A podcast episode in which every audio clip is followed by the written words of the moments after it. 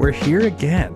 We're, we are back once again at our weekly time. Oh my gosh. And not only that, but we're back to where it all started. We, it's Game where of the it Year, all star- it, was our first episode Game of the Year? I, I I can't remember if it was exactly the very first one, but like one of the first things we were doing was Game of the Year, David. I love that. That's a ballsy move. Just like, you don't know. know who we are, but... You want to know what our favorite games yeah, are, right? You have no idea what our taste is, but here's a collection of video games.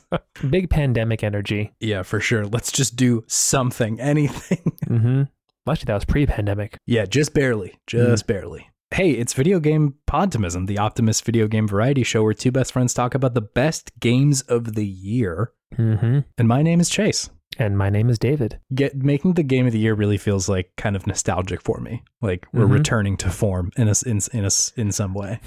Is this your is this your true form, Chase? This is my true form. I finally transformed from Frieza level two or whatever, where he's got like the big long xenomorph head, into mm. just like small, tiny, strong Frieza. Small. Oh, the tr- the true form Frieza. Mm-hmm. But yeah, this is this is this is my good this is my good form. I'm I'm here to talk about video games. Normally, we would talk about the video games we're playing, but like we're not, I don't think we're even going to do that. Mm-hmm. Yeah, we're I just going to talk about I think we're the... just going to go straight into it because I'm looking at Chase in the eyes and I can tell that I'm, I can read the six pages of notes that he has on it and he's looking at on his computer screen right now. Yeah. He is, he is chomping at the bit. Talk about some games. We were we were just talking about this off mic, but like I have to do the notes. I have to do the notes or I don't say the things. Like you're much better at just like thinking of the thing that you want to say and then saying that. I like if I didn't tell you about blank is my game of the year. Mm. Like if I just tried to do that off the cuff, I'd be like, I don't know, it was good. A good video game. See, I'm the opposite. If I wrote it down and like read it off of something, I would sound so artificial and staged. I have to sure. do it this way, otherwise it just it's, it's bad. The same way I am with like public speaking. I never write anything mm. out. I just do like bullet points, and then I just look at my slides. I'm like, okay, we're talking about this now. Here it is. Yeah, yeah. No, I'm I'm I'm with you. I'm with you. Mm-hmm. A great speech writer, I, I I will say. Now that I've been the the subject of a speech. By Ooh, David. Thank you. Little best man shout out. Yeah, Chase knows my process for for writing things. It's write yeah. a lot of stuff and then just say, fuck it, we're doing it live. And then just say whatever the hell you want. It sounded off the cuff. It was good. Thank you. Thank you. I appreciate yeah. that. I put some capital E effort into it. Oh, yeah. I could tell. I could tell. Everybody could. Well, shit. Okay. Do let's uh, let's do Game of the Year, shall we?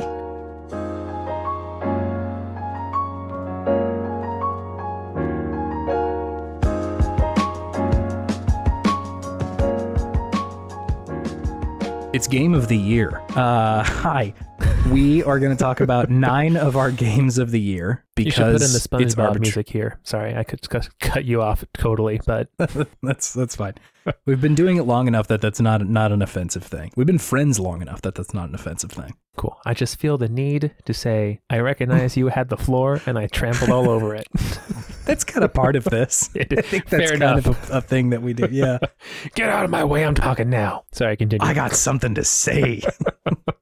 um, Capital S saying something. So we're doing nine games because uh, I think we did like seven or eight last year. And we're just trying to keep that weird trend rolling. Mm-hmm. So yeah, we're doing that. I, I think it's also worth noting here that you and I do our games of the year a little differently than yes. each other. Yeah. I typically will restrain my games of the year to things that have come out this year. So anything that came out in twenty twenty-two that that that, that had like major releases. I'm trying to like skirt around early access or whatever, because I think there's like one or two games in here that had like maybe some early access, but mm-hmm. regardless, I do things that came out this year and you just, you do games that you play this year. So it can be from yeah. any time, just as long as you've played them. Yes. I'm not, I'm not as prolific a video game enjoyer as Chase is. So I, I can't I can't put a whole list together of games that just came out this year that I feel is indicative of the of, of the whole year and what I've been playing.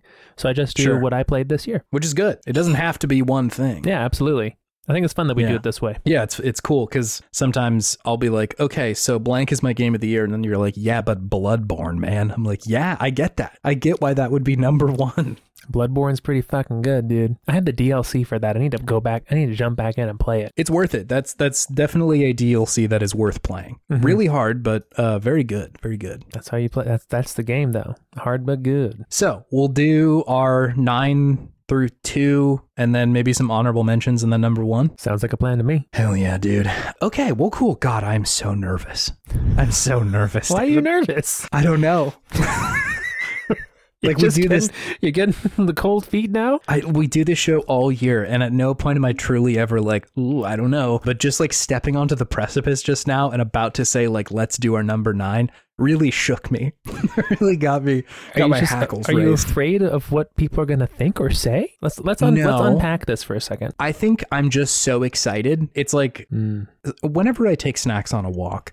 When I take out her harness, she just goes ballistic mm-hmm. and like running around the house, barking, doing all sorts of shit. That kind of feels like similar. I'm just so excited about what's about to happen mm. that uh, I got I got I got the jitters. It feels okay. good. It's fun. Okay, You're, okay. It's a good. It's a good. It's a good scared. Yeah, it's a good. It's it's it's less fear, more excitement. I think. Gotcha. It's like the Sunday scaries, but in a good way. Yes. Yeah. It's it's anticipation of something cool about to happen. Yeah. Yeah, instead of something soul-crushing about to happen. Anyways. Yeah, like like a Monday. Does anybody um, else like Garfield the cat? Do you want to go first or should I? Either way, if you want to get some of this like jitteriness out and just go for it, by all means. Okay, sure. I'll go first because I, I am totally one hundred percent convinced that our number one will be the same and that we won't have to worry about turn order by the end of this. That's a fairly um. safe assumption, I would say.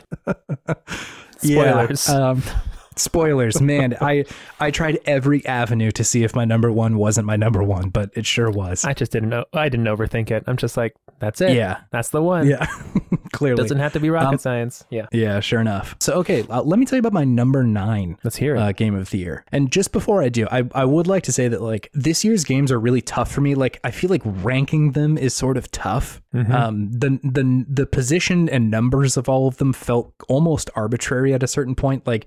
There's one that stands head and shoulders like, yes, this is, to me, I've had a better experience with this one game than all of the others. But with the rest of them, it's like, I guess I could put this at nine or eight. I don't really know. Mm-hmm. I feel like in, in past years, it's been really clear. Okay, I like this one more than that one and that one more than this one. But all of them sort of bring something different to the table. And so like, yeah. if this, if the rankings here ruffle your feathers, sorry. But uh, this is just sort of where they landed for me so when I was looking at them. It's just Chase's opinion, everybody. Yeah, yeah, yeah. Okay, I'll tell you about my number nine. My number nine game of the year, David, is Fire Emblem Warriors Three Hopes.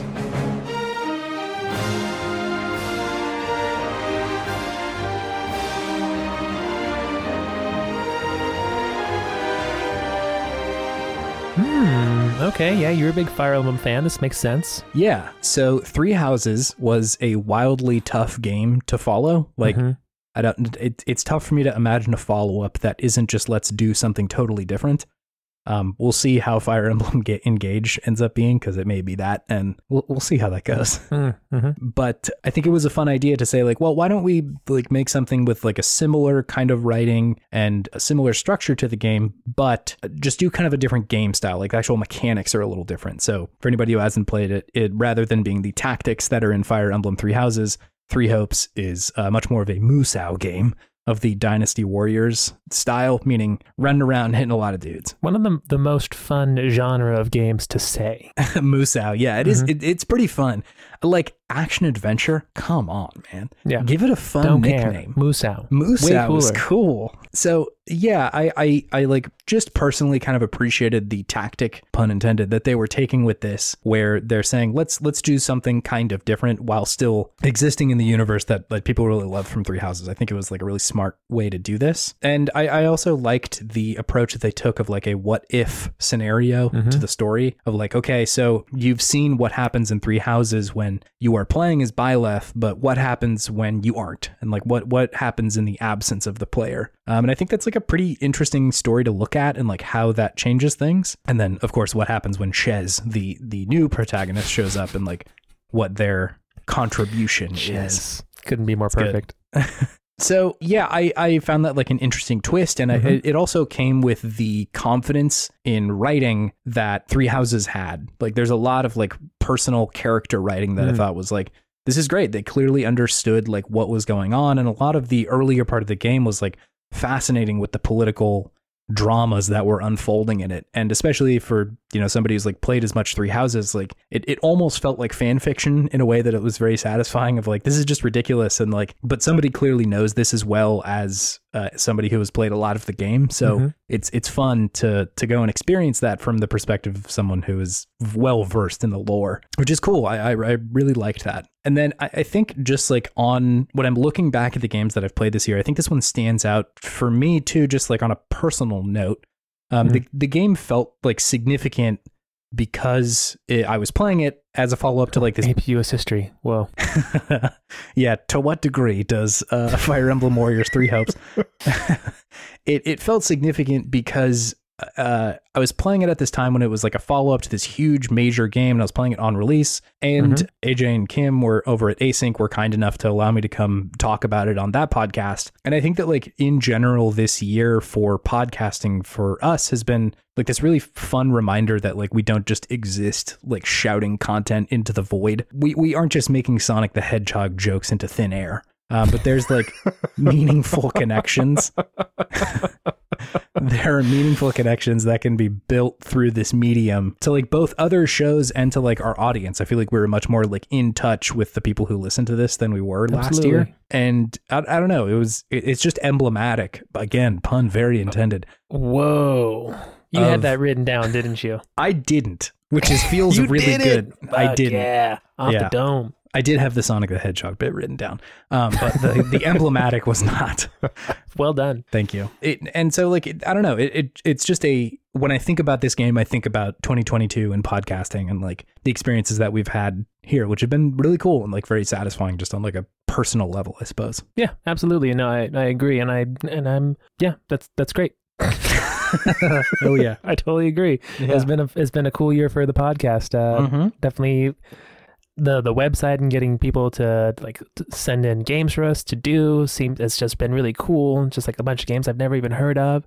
Yeah, and I'm just excited to kind of go through all of them and just meeting more more people who uh, like like to listen to our our Sonic jokes or just like bad video games. That's also an okay exactly, thing. Right? I appreciate that too. Um, yeah, mm-hmm. totally. We, when we first set up like the site and like the, the inbox for games you suggest, I pretty much like knew most of the people who were suggesting stuff. And I was like, mm-hmm. awesome, nice. I like this. I'm excited to play this. But I feel like in the last month or two, we've gotten a handful of suggestions from people that I don't know, which is like very fun yeah. and very cool. Mm-hmm. Cause like, I know that like, you know, I don't, I don't know all of our listeners by a long shot, but it is fun to start getting that to be like, who's this person? What, what fucking game is that? Never heard of that. Like, let's exactly. go play this and hang out. So yeah, it's, exactly. it's very, it's very cool. It's very fun. Yeah. Shouting Sonic jokes into the, the electronic void on the internet with nobody listening. Mm-hmm. Not cool. Shouting it to people who are uh, listening and kind of chuckling a little bit underneath their breath. Kind of really cool. Turns and like out. No shade to, to shouting Sonic jokes into the void. We did that for a while and I was still having a good time about it. That's, that's um, true. You, we at least had each other, baby. That's true. It was fun. Um, So that's a that's a long-winded way of saying I like this game. I like our listeners. Thank you for listening, and uh, thanks A J and Kim for letting us come talk about video games on your show too. Mm-hmm. That was fun. Yeah, too. That was super cool. Also, can I just say yeah, A J yeah. and Kim, thank you for giving me a nice study break for going on to your podcast. Oh, yeah, because I did end up passing my test. In case you're wondering, that's the and power. That was a good that was a good mind clear to just get away from. Thinking about hand therapy. It was great. That's the power of asynchronous, David. That's the power of podcasting and gaming and anime. And friendship. And friendship. Dang. It's a beautiful thing. That's beautiful. Um, could you tell me about your number nine, David? Uh, okay. This is a, a very interesting tonal shift after all of that feel good, lovey-dovey stuff. Uh, my number nine is Scorn.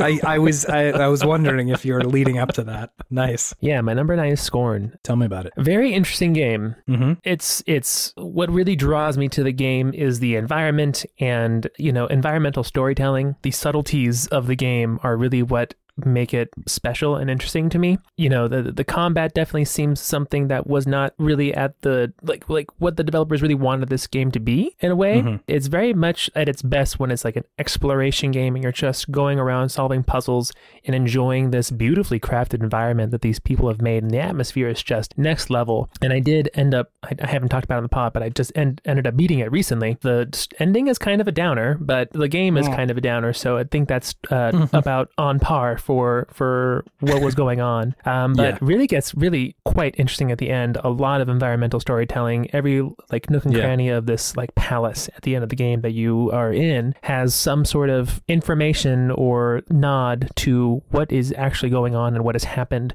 in this ruined, desolate, disgusting place that yeah. took a very odd turn for the sexual in the end as oh, well, good. I might say. So just just a, an, an interesting experience all around. Yeah. I can say without a doubt that I've never played a game like Scorn. It is an absolute original, and that always gets bonus points from me because you know, I've played uh, thousands of games probably at this point in my life. Yeah. And to have something that's totally a new experience and well-crafted and interesting and like obviously lovingly made mm. by, by the developers, I think is is great. It's a, it's a wonderful game. If you like horror or H R Giger, Geiger, whatever it is, or if you've ever mm-hmm. thought, hey, that movie Prometheus was pr- pretty cool. I'd want to just play a game where I felt yeah. like I was one of the people in Prometheus. This is the game for you. It's it's great. It's really fun. That's cool. Honestly, kind of glad to hear that the game turned into a scary sexual experience, given that like a lot of the art of Giger is like inherently kind of terrifyingly sexual in Absol- in the way absolutely. that the xenomorph is an Alien, right? Like it's a the, the, the commentary is there, and so like mm-hmm. I'm glad that it went that way. It was like it sounds like it was actually try, like having something to say rather than just like ew, icky. Yeah, yeah. For a while, it was just it was definitely seeming like it was just trying to gross you out. But at the mm-hmm. end, it's like oh, there is something going on here. Mm-hmm. There is something that I don't know if, if necessarily they're trying to say with a capital S, but there's definitely something they're trying to convey yeah. with a capital C. There is a point to this world. There is an overarching thought process behind what happened to this place. Yeah. And I think that's pretty interesting. Yeah. And everything cool. is, it's, it's so subtle. It is, it's so subtle and yet in your face at the same time. Subtle with how it's giving you like bits about the world and the story, but in your face about the squelching and the, uh, the like weird body horror yeah. that is going on in this game. It's very, it's a very unique experience. Uh, for sure. It's yeah. not for the squeamish, that's for sure. But yeah. if you enjoy that kind of stuff, then this is a this is a fun game. For sure. I, yeah, that's that's cool to hear. I feel like I haven't heard of a lot of people saying that this is their like best game of the year. I feel like there's a lot of buzz about it. Right when it came out, some capital G gamers being mad that it like wasn't a different game, and then like not a lot after that. This is absolutely not Doom. This is not Doom. Yeah. Yeah. Don't come into this expecting Doom. Yeah. Like I said, the the gunplay is engaging, but I, it's not. Like I said, it's, it does not seem like it is a power fantasy gunplay game, right? Mm. The game is really trying to make you feel weak and feeble and yeah. like you are being fed on by a parasite. Yeah. And that is reflected in how you fight creatures in the game. Mm-hmm. Usually the best option is to hide. Yeah. Like sometimes you can't hide and you have to figure it out. But usually if you can, you just go, you just run away. Yeah. And then the monsters lose interest in you and they just leave. Mm-hmm. And then you keep going. And that's it's usually, cool. if you can do that, your best course of action because, you know, resources are scarce and you yeah. are essentially slowly dying in this game. You're you're like being fed on by this place. Right. That's so cool. yeah, it's it's a it's a fun game. Um, mm-hmm. But have you uh, set your expectations correctly when you go into it, and I think you'll have a much better time. For sure. Yeah. Yeah. It's a good one. I like that. I like that as the was, last game. It was fun. Chase, what is your number eight game of the year? Sure. So my number eight is a little old game called Pokemon Legends Arceus.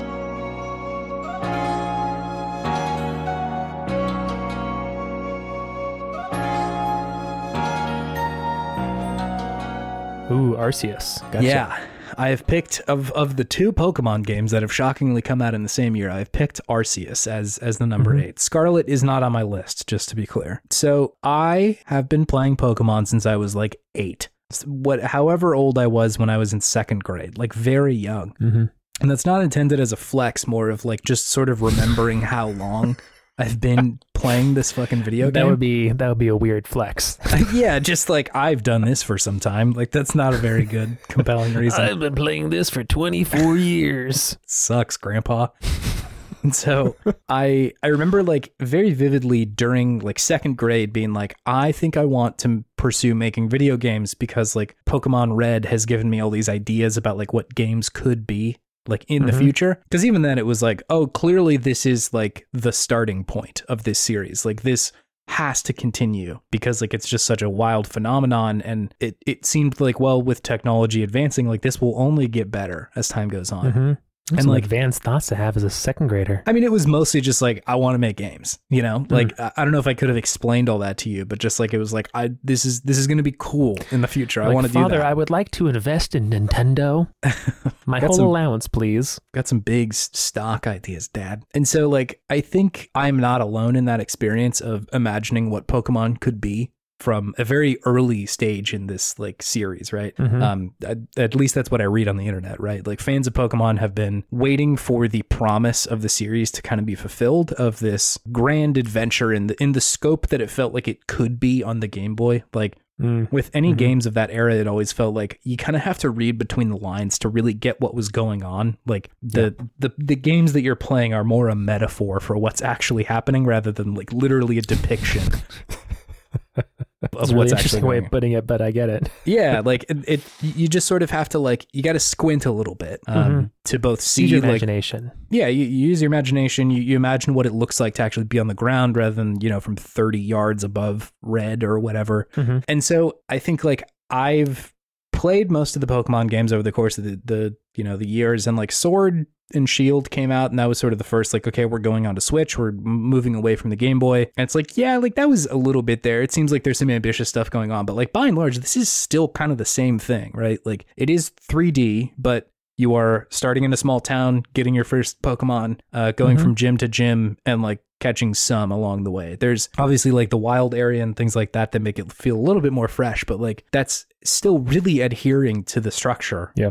Uh, the the the first couple. And so I was impressed when Arceus decided to do away with a lot of that. The assumption that you have to battle Pokemon every time you want to catch one, or that you have to go from gym to gym, or that it even has to take place in kind of modern day. All of that, they're like, what if we didn't do that? What if we tried something else? Mm-hmm. And I think all of that's really cool. It's a very cool experiment to see like, what if we lived in a in a time where like we as uh, people were not as acquainted with how to live with Pokemon yet? What if it was still kind of a dangerous thing to go like mm-hmm. wander out into the wild? And what does that mean for you as the player, right? Like you have to go do research on these things essentially by catching them and checking them out and being like, all right, well, what what's what's the deal with these guys?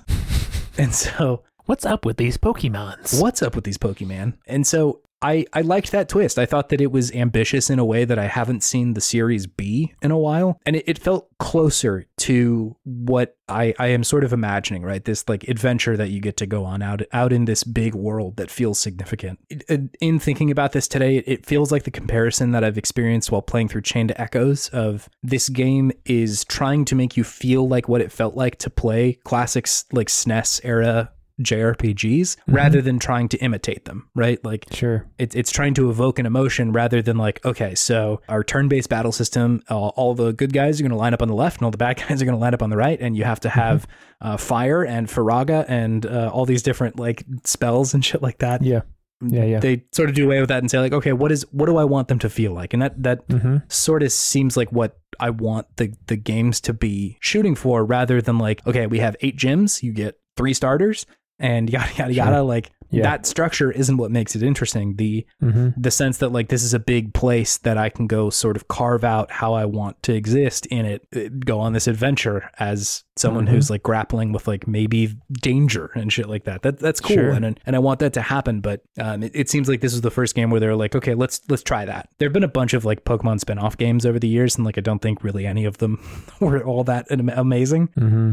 But this one felt different. It felt like they're making a a a larger effort to put out a game that is testing like what what they can do with the series, which is cool. Sure. I, I really like that. That's great. Yeah. Uh, d- do I think that everything works in this game? Definitely not. Uh, mm. Does the game look kind of boo-boo sometimes? Yes, definitely. And I don't really care. Like, I, I think... you know, you, you move through the weird looking places, or you go through the way too long dialogue scenes, and you're like, okay, I don't know if I like all that. And then you hunch behind like a little bit of grass, and you're like stalking a Pokemon trying to catch it, and it's intense, and you barely catch it. Mm. And like you, three of your Pokemon have fainted. And I totally mm. forget about all that, you know, like it, it just washes away, because like that sure. is such a cool idea. High highs, low lows. Definitely. Yes. Which for Pokemon at this point is preferable. Like, I prefer them to take big swings and fuck it up rather than just kind of make the same middling game over and over again. Absolutely. Yeah, it's, it's just just try something different. It's going to sell regardless, right? It, it is.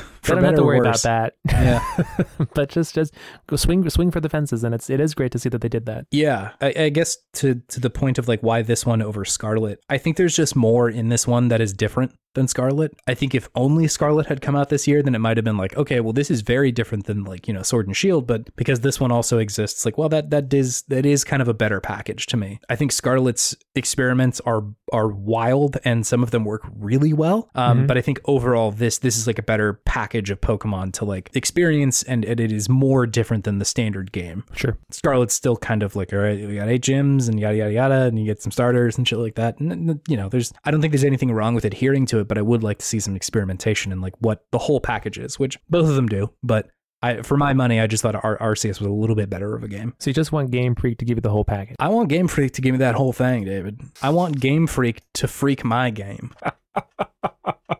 Game Freak, freak, please freak me. Freeze, freak me up. Games, freaks. Game Freaks, freeze, freaks me up. Makes no sense. Anyways, it's Game could of the Year. T- could you could you tell me about your number eight, David? Yeah, cool. I can. My number eight is Turnip Boy Commits Tax Evasion.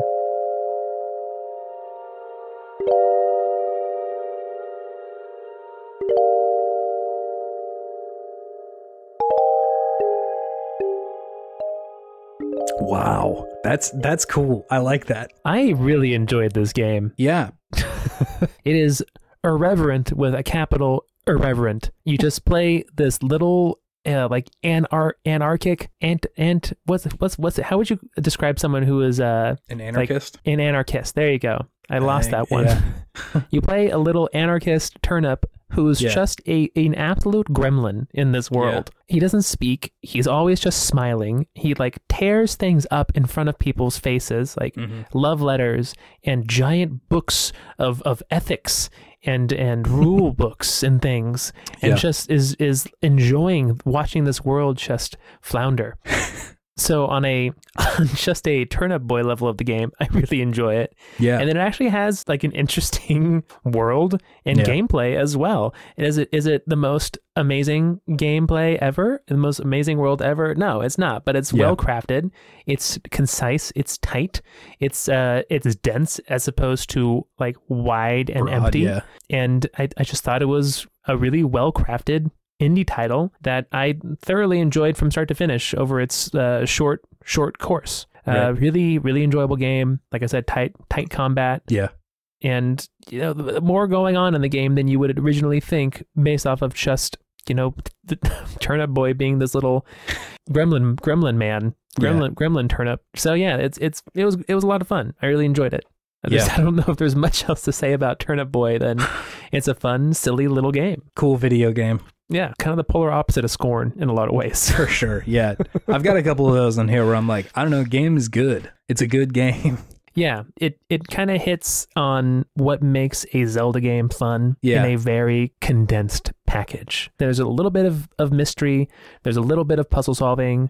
There's some nice top-down action and dungeon dungeon areas. Yeah. And then a, a fairly satisfying ending. Nice. Yeah. Mm-hmm. It uh, sort of reminds me of my experience with Garden Story last year, and that like mm-hmm. that that game wasn't doing like a shockingly big, uh, I don't know, a, a lot of different stuff, but it was just really well made and like yeah. fun to play through. And I don't know, I, I found it very charming in, in a way that it sounds like you did with Turnip Boy Commits Tax Evasion. I just, I, I mean, I just love the name too. It's a great title. Yeah, I gotta say. Very evocative, very evocative. And I love that you just tear up a whole entire book of tax law. Yeah. It's great. The anarchist in me is like, yes, this yeah, is this is the game. That's the way. We are all Turnip Boy. I like that. Anyways. I like, I like that one. What is what is your number seven game for the year, Chase? My number seven game is Potionomics, David.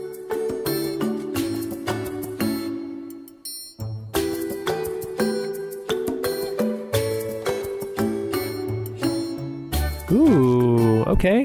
This game came as a huge surprise to me in a lot of ways. Mm-hmm.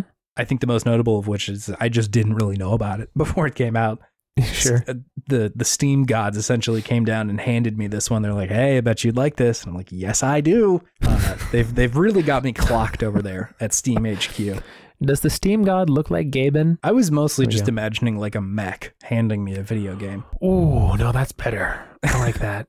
Like a big just, old mech. Just a robot. Steam on the front. Would you like entertainment, human? The Steam mech with a Steam Deck. Ooh, yeah, why not? I like that. So I, I, I think I found this game really, really good. I had heard very little about it other than like be a potion maker and a shop owner. I'm like, yeah, I'm in. It was surprising on a number of axes. Uh, I think the most notable of which was just like the sheer polish on this game was really wild for what I like I would consider an indie game, in that mm-hmm. like it doesn't have a huge marketing budget. It didn't seem like it was made by a gigantic team, but like the game is just so like pretty and incredible. It it isn't photorealistic in, in the way that something looks good. Mm. It's more this like very stylized, expressive three D animation that like really pulled me into the game just by like looking at the characters. I think that's like kind of a hard thing to do. Mm-hmm. Any animated medium, but video games especially. It's like tough to make characters that are that distinct that I'm like, I Absolutely. want to know this person's vibe, because like it's so mm-hmm. their whole style is so nuts. And so it I think the the loop of like making potions, gathering the ingredients to make potions, uh, talking to your friends around town, and like eventually competing in these like hilarious potion competitions with the uh, current opposing potion villain just feels great. I I think that's like such a fun to do that I think a lot of games would just say, well, like the loop has to be you go into a dungeon and find some stuff and fight and mm-hmm. come back and make the potions. But this game was like, no, let's not do that. I don't like, let's just make the potion part and the selling part. I like the, I like the term potion villain. It makes me think of Professor Snape. It's, it's honestly kind of similar. Like you're just going up against these mean potion makers who every so often come to your potion shop to talk shit on you. Just some just, nasty potion makers. Yeah. It's, it's really great.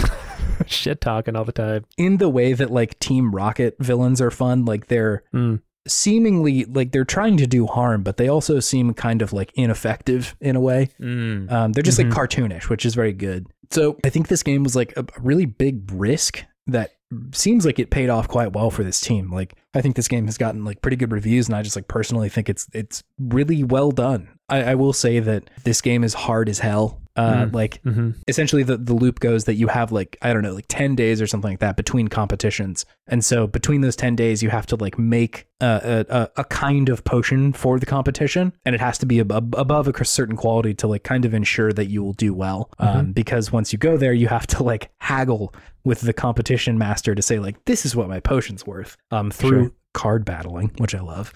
Sucker for it. I know. Yeah. And it essentially like, it feels like such a small window of time that it's kind of stressful at points to be like, oh my God, I only have three more days left and I don't even know the recipe for the potion that I need to make. Like this is, I have so little time to make this. And so like I, because I'm so in love with like the characters and the locales in this game, mm-hmm. part of me is like, can we just take the reins off a little bit? I kind of just want to see like what Mint's deal is, because mm-hmm. there's like friendship meters that you have that you can increase over time. And so like whenever you hit another threshold, you'll get kind of like some kind of scene between these characters where uh, there's like pretty good writing of like who this person is. And I wanted to explore all of those, but a lot of the time I was kind of just like under the gun of like, I need to make a really good potion soon, which is challenging. You're feeling like, the, the economic pressure. Yes, for sure. And like, I think with any other game, I would have bounced much earlier, but because this one is just so well made and like everything is so compelling, it's like, I kind of was like, I, I want to stick this out because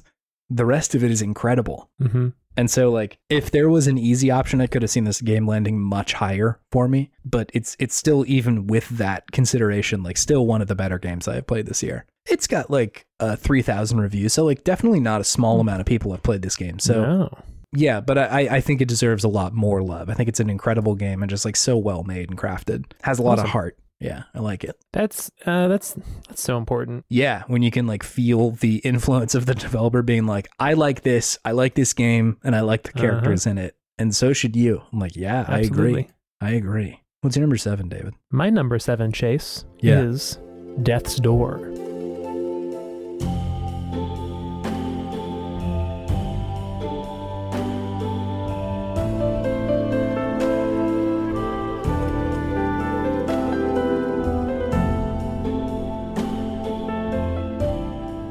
Death's Door, hell yeah. This was on my, my list last year. Yes, yes it was. Yeah, yeah. It's on my list this year. It's my it's game good, now, Chase. it's a it's mommy said it's my turn to play with Death's, Death's Door. it's it's a good one. It's a good video game. This game is, once again, it's not something that reinvents the wheel. Yeah. But it makes a pretty darn nice wheel. That wheel is really good, yeah. That wheel is really good. Uh, I love the like the slight tilt shift uh, yeah. effect to the world. It makes it really pop and really interesting and engaging to look at. Mm-hmm. Everything's very clear. Nothing's muddled, which I really appreciate in any game, right? Because yeah. I feel there's a lot of games that just kind of get muddled visually. Yeah. yeah. I like things that are clear and that I understand what a, an object is. That seems like a weird mm-hmm. thing to shout out at a game for, but I feel like it, it deserves a shout out for that. No, I think I think visual clarity is a really good thing, especially for a game that like your character isn't right in front of your face the whole time. No, he's kind of small. He's yeah. he's a little he's a little bird man. So I I love that.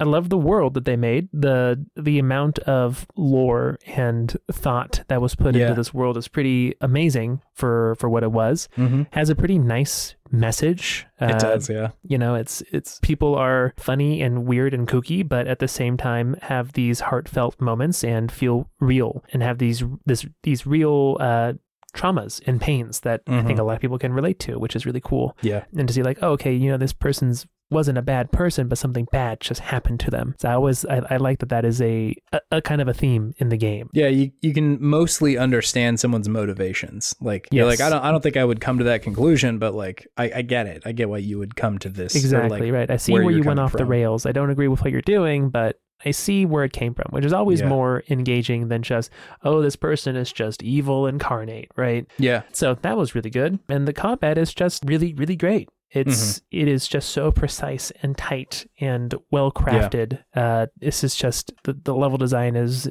impeccable. Mm-hmm. Uh, it it they they just really crafted this game with precision. Truly, it seems like every nook and cranny was thought out and cared for lovingly. Uh, yeah. And there really is. It's it's not a long game, but it's you know all killer no filler as they say. Right. Mm-hmm. It's just it, it it just slaps end to end.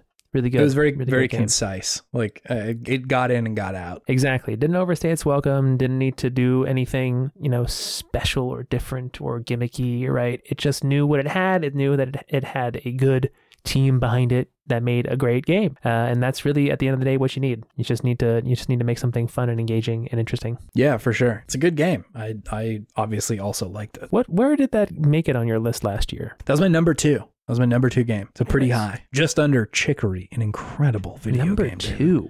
Wow. Yeah. Like how you have that just so ready to go. It's on It's on the internet for all to see. Some nice. good games last year. Unpacking Metroid Dread, Dyson Sphere Program. I mean, yeah. You love you love you love those games. Sure do. Yeah, no, awesome. I, I really like Death's Door. I uh, I don't have Tunic on my list this year. Mm-hmm. And I think there's like some comparisons to be made between those two. Absolutely. Some they seem similar, but I have not played Tunic, so I can't say. Yeah, it's uh, it, they've they've at least got kind of a similar style in, in the sense that like they're three D action games, I guess, from a top-down perspective. But I liked Tunic, but I think I, I prefer the model of game that Death's Door has, where it's like hmm. concise and there's sort of something to be said there. I, I say this sure. all the time, but like I, I think I prefer the games that are saying something rather than I, I, that's that's selling Tunic really short. Tunic is saying something. I think it was just like mystery was a really big part of that game. Mm-hmm. And I think at a certain point, it didn't pull me along as much as I wanted it to. Sure. It is on my honorable mentions, though. It's still a very good game. Good game. Cool. Hell yeah. Uh, can I tell you about number six, David? Please. Lower on my list than I was expecting it to be. It's God of War Ragnarok is number six, David.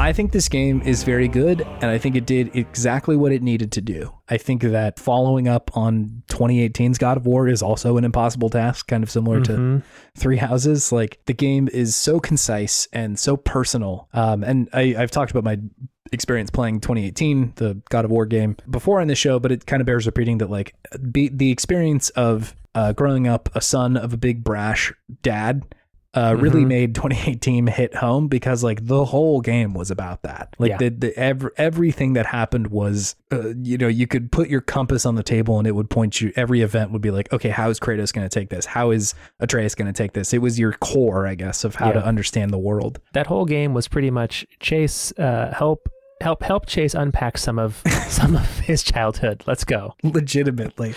Like it was that, and then also like as an adult playing it being like, come on kid, like can we just deal with this thing? Like uh, you know, the the challenges of being the adult in that situation. I can see it. Like it's easier to see now. Mm-hmm. But yeah, it, it it just hit home so hard. Um, not to mention, like, obviously that game is like such a departure from the other games and is grappling with the series as a whole, which is like just, it's such a good idea. It's so cool. Mm-hmm. And so I think I just in general had more to criticize about this game than that one. But even still, like it being a little less good than twenty eighteen still makes it an incredible video game. Mm-hmm. There's just more of this game. There's a lot of it. There's more plot. There's more characters. There's more mechanics. There's more places to go to. And so some of that works, but just by the sheer nature of there being more, there's more to maybe not get exactly right, mm-hmm. which is fine, right? I, I, it's still landing at number six. It's still a really, really good game. I think that like the the story that it ended up telling is really cool and ended in a way that I'm pretty satisfied with. Mm-hmm. Uh, I'm glad that they didn't try and like drag this out into three games. Yeah, that they're just like, we know the story that we need to tell, and this is how long it's going to take, rather mm-hmm. than like, let's put some filler in. Let's really uh, ch- t- uh, trot out the B-tier Norse gods for him to mow through for another game. Yeah, exactly. So I didn't need that, and so I'm glad that they were like, no, we're this is just the one. And yeah, I'm I'm pretty satisfied with like where the characters ended up at the end of the game, and mostly makes me interested in what comes next in this world.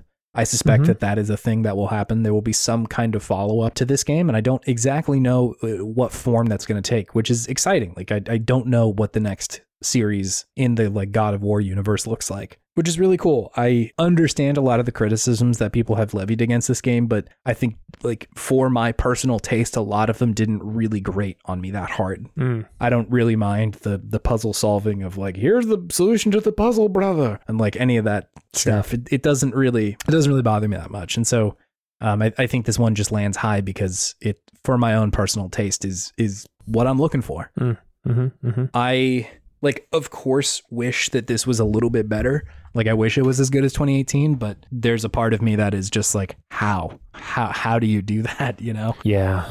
Without it's, doing it, it, something totally different. I was about to say, you'd have to reinvent the wheel again. Which is so tough. It's that's, asking, so that's asking too much, but I understand that that's the standard that they set, right? Yeah. Similarly interested in, like, how, how do you do a follow-up to Death Stranding? How do you do a follow-up to Fire Emblem? Mm-hmm. Much more confident for whatever reason about how you do a follow-up to Hades. It seems like just do more Hades, and that would be like perfect, great. Yeah, um, it's, it's it's right there, really. Yeah, you don't have like to think I, too hard I, about it.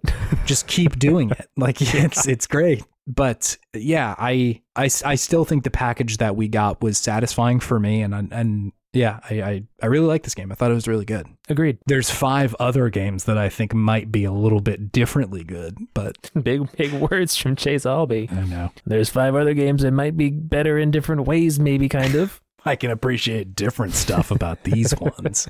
Um, what's your number six, David? My number six, Chase, is uh-huh. Firewatch.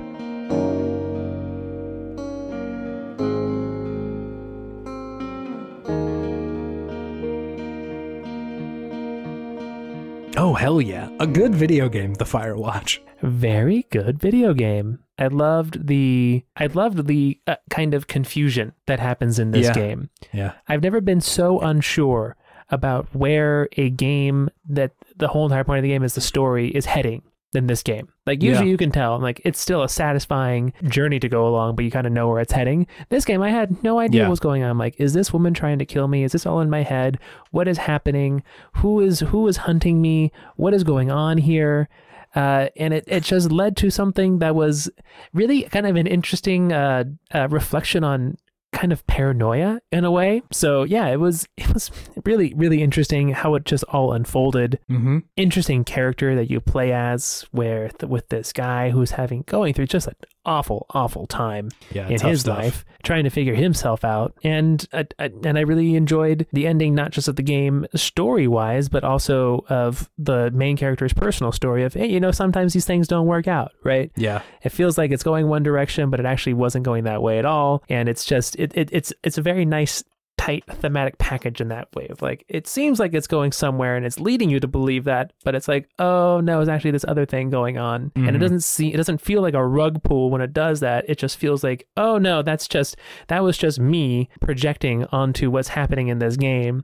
And then yeah. them going, no, this is actually just a real world game. Don't don't get yeah. too crazy about it. Just just just enjoy the experience and take it for what it is, right? For sure. So it, it, it was a very yeah fun fun game. Super basic gameplay. It's just exploration. Go and find things. Go and do things. Explore new areas, which I always love. I love games that let me explore. Yeah. Because you know, not much in this world left to explore nowadays, unfortunately. So yeah. you just get that through games. Uh, but you know, yeah, it was it was really fun. I enjoyed it a lot. Yeah, I don't know if there's anything else for me to say about the game except that I think it's a a good play for most anybody who likes just kind of a yeah. chill walk around the forest hiking mystery game.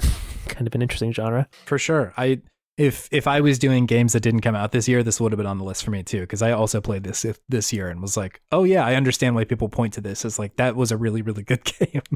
Yeah, no, I definitely understand why people say like, oh, this is an indie game that is just a straight up good game. It can go yeah. toe to toe with pretty much anybody. Yeah. Yeah. I, I, it, I didn't realize it at the time, but like in hearing you talk about it, it like, it, it seems like so much of the game is about this like isolation and what that does to you. Like in, mm-hmm. in the very real form of the, the game literally making you as the player being like, what the fuck is going on here? Sure. Because you have very little to go on, right? There's like shadows mm-hmm. that are in the park and you talk to some people every now and then. And there's a lot of stuff that's withheld, but you as the character playing as Henry, right? Like I, I think the, the events that lead up to the start of the game have him being isolated, right? Yeah. Like this, like isolated pretty, emotionally in they, his yeah. real life. And now he's isolated out here. Right. Exactly. Like he's, he's sort of shut himself off and like he is isolated from his uh like partner at this point because she's had like this debilitating like Alzheimer's experience. Mm-hmm. And so like it, I, I don't know. I, that, I think that's just like a really cool way to explore this like underlying current of like, this is what isolation can do to people.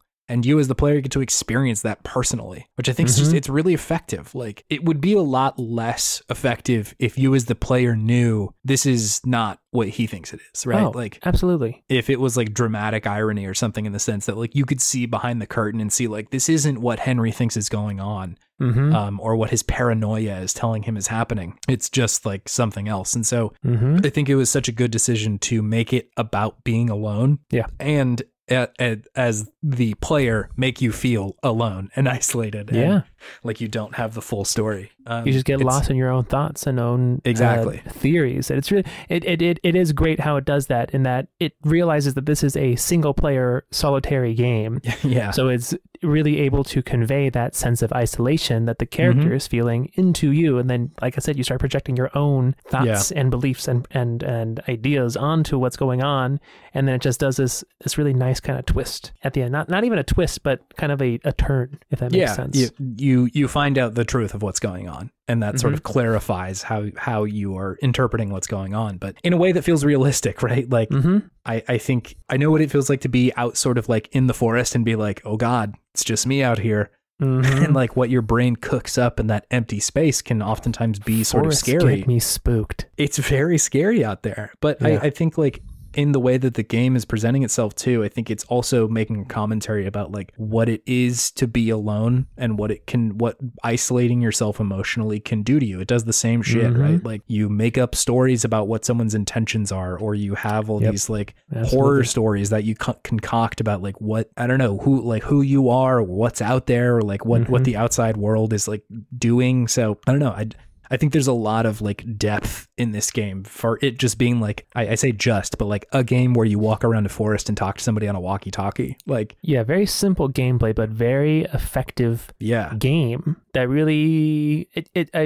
I did not expect to examine myself as much for sure. after playing yeah. this game, yeah. which was really what I think stands out the most about it mm-hmm. in that it, it, it, it serves as kind of a reflection of, of yourself in a way. Yeah. Well, it's, it's letting your own like biases prey upon you, right? Like, exactly. You are thinking, what's out there? Is it a monster? Is it aliens? Mm-hmm. Is it somebody trying to kill me or whatever? And like, yeah. It's a personal experience. It's really good. Yeah. It reminds me kind of how the Bungie devs were like, we don't want to show Master Chief's face because we want the player right. to put themselves there, like physically. Yeah. Whereas this yeah. game puts you, puts like your mind into like, puts like the character's mind into you. It's weird. It's, it's very, it's a very interesting thing that they've done with this game. It's really cool. And it's very unique.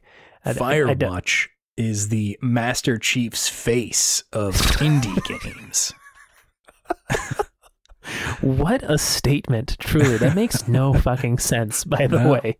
No. That means that means nothing. It's not the Master um, Chief, it's just his head. Firewatch actually takes place on Master Chief's face. Coming this fall. It's Chief Watch. Chief Chief Watch. Oh man, it's just Firewatch, but Master Chief. Yeah. And he just yeah. like kills everybody. Man's got some uh, unresolved emotional trauma from emotional being poor for most of his damage. life. Yeah, Firewatch, great game. Really enjoyed yeah. it. Uh, Chase, what is your number five game of the year? It's Trombone Champ, David.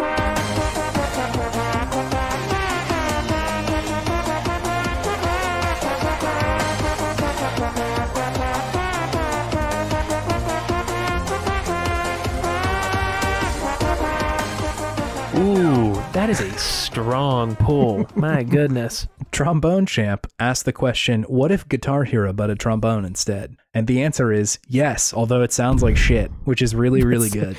Instead of a trombone, instead of a guitar, a trombone, and instead yeah. of a plastic peripheral, your mouse. Yeah. Yes. Instead of precision, not precision. Imprecision. In, imprecision, yes. Yeah, that that's the word I was trying to think of. Uh, word finding, not too great today. Anyways. Guitar Hero, for those of you who maybe have somehow not played it or know what it is, I think seeks to make the player feel really cool when you play it. Like, it is trying to make you feel like, yes, I am playing guitar.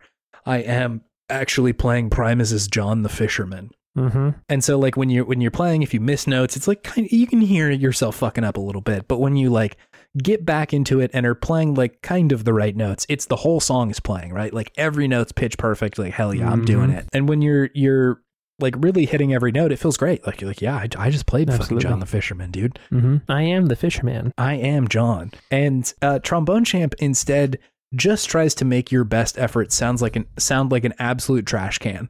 And like, God, I just, I fucking love that, man. Like you are controlling every, like an infinite pitch machine. You can go as minute as you want to, or mm-hmm. as specific as you want to. And you also have to like hit your mouse at the right time to like get the notes right. It's, it's so fucking hard. Like the game gives you nothing and it sounds so bad. And that is like the best part about this game. It is, it's taking what is a, I think a given in a lot of rhythm games of like, we want you to feel like in the rhythm and really good. And we want it to sound really good and saying like, what if we didn't though? What if it sounded awful? And like, that's good. That is the good part of this game. I haven't laughed at anything this year as hard as I did playing through Anything this game at all in general. I don't think so. Like for for many minutes on line. end. Are you saying this is not just one of your best games of the year? This is your laugh of the year, Chase? I, I genuinely think this was my laugh of the year. Ooh, damn. Like when Ooh, you're trying the year. Hmm. When you're trying to play, you know, Skip to My Lou or whatever, and like you just can't do it. And it just sounds fucking awful. And like I am trying to play the song, but I'm also laughing. And those two things are competing and I'm trying to keep my shit together so that I can like perform this song. It's just, it's so good. Not to mention like this community around this game is just incredible. Like everybody's adding in custom songs like Aha's Take mm-hmm. on Me or One mm. Winged Angel from Final Fantasy seven or goodness. Deja Vu from Initial D. And like a lot of them add in backgrounds. Like somebody put their like trombone character in a like three D car from Initial D and it's just drifting the whole time that you're playing the song. It's so good. Like th- this is definitely one of those games where like there's, it's not saying anything other than like, isn't this funny? And that's like really good.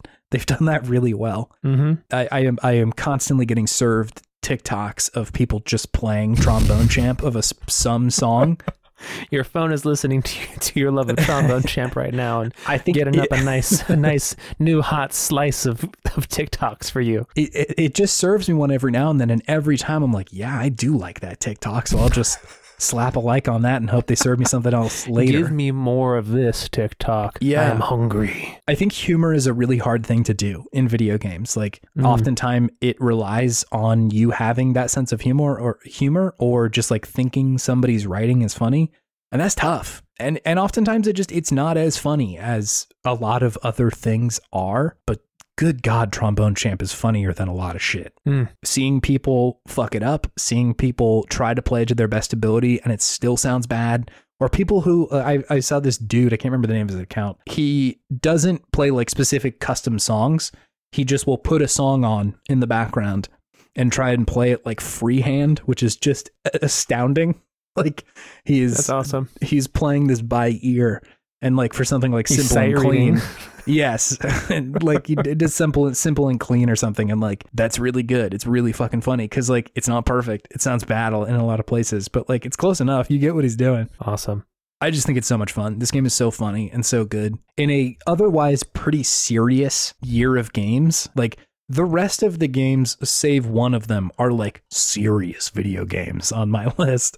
Mm-hmm. And so it's, it's it was really nice to just have this like optimistic salve that I got to like put on myself whenever I needed to with uh, Trombone Champ. Could you buy a trombone and like attach your mouse to the trombone and then play this game? This. It wouldn't be that hard, I don't think. No, I, I, I've seen people do like custom controllers where they uh, essentially just like put some kind of device on the trombone and like little toy ones, right? Like they're not even big, mm-hmm. and just like map it so that when it goes up, your mouse goes down or whatever. Sure. It's incredible. Like it's it, amazing. The game just immediately lends itself to twisting what the game is, and especially with like the hardware stuff. Like that's it's so good. It's so much fun. I need to play this game. It's good. It's also very cheap, if I remember correctly. So like, it's worth it for that. Have you tried it on the Steam Deck? Um, yeah, it's nigh unplayable on the Steam Deck. It's so hard to play. The trackpad doesn't work well enough. Not at all. It's, I mean, like, and that's kind of fun because it sounds absolutely terrible. Sounds like but, ass. Yeah, so that's that's not the worst way to play it, but I, I do prefer to play it with just like a mouse. Fair. Trombone Champ is good. It's fifteen dollars. Ah, that's nothing. What's your number five, David? My number five game of the year is mm-hmm. the Guardians of the Galaxy.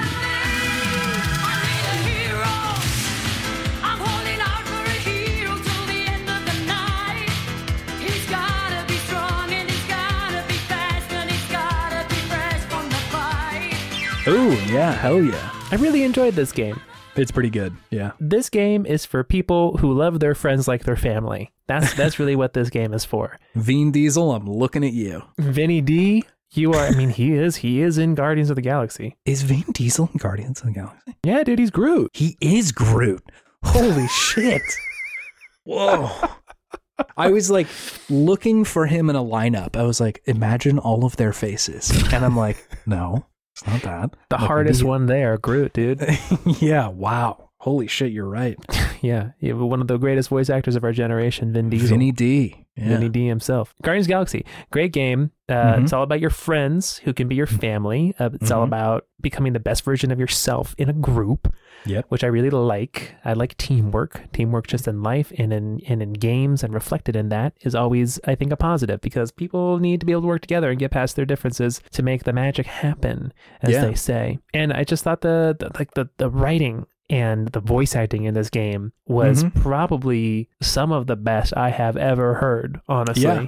Yeah. Just how snappy it was, how everybody in this game really felt like they had this long history with each of the other characters without ever having done a game together before or anything together yeah. before. Like the chemistry was just impeccable. And really the, the most amazing thing about this game is that they were able to reimagine these characters that everybody knows, mm-hmm. many people love, into these not M C U characters, but yeah. uh, original takes on those characters that have mm-hmm. some threads that are similar and inspired by the M C U, but also a lot inspired by the original comic book versions as well. Yeah. So I thought that was super impressive that they were able to do that.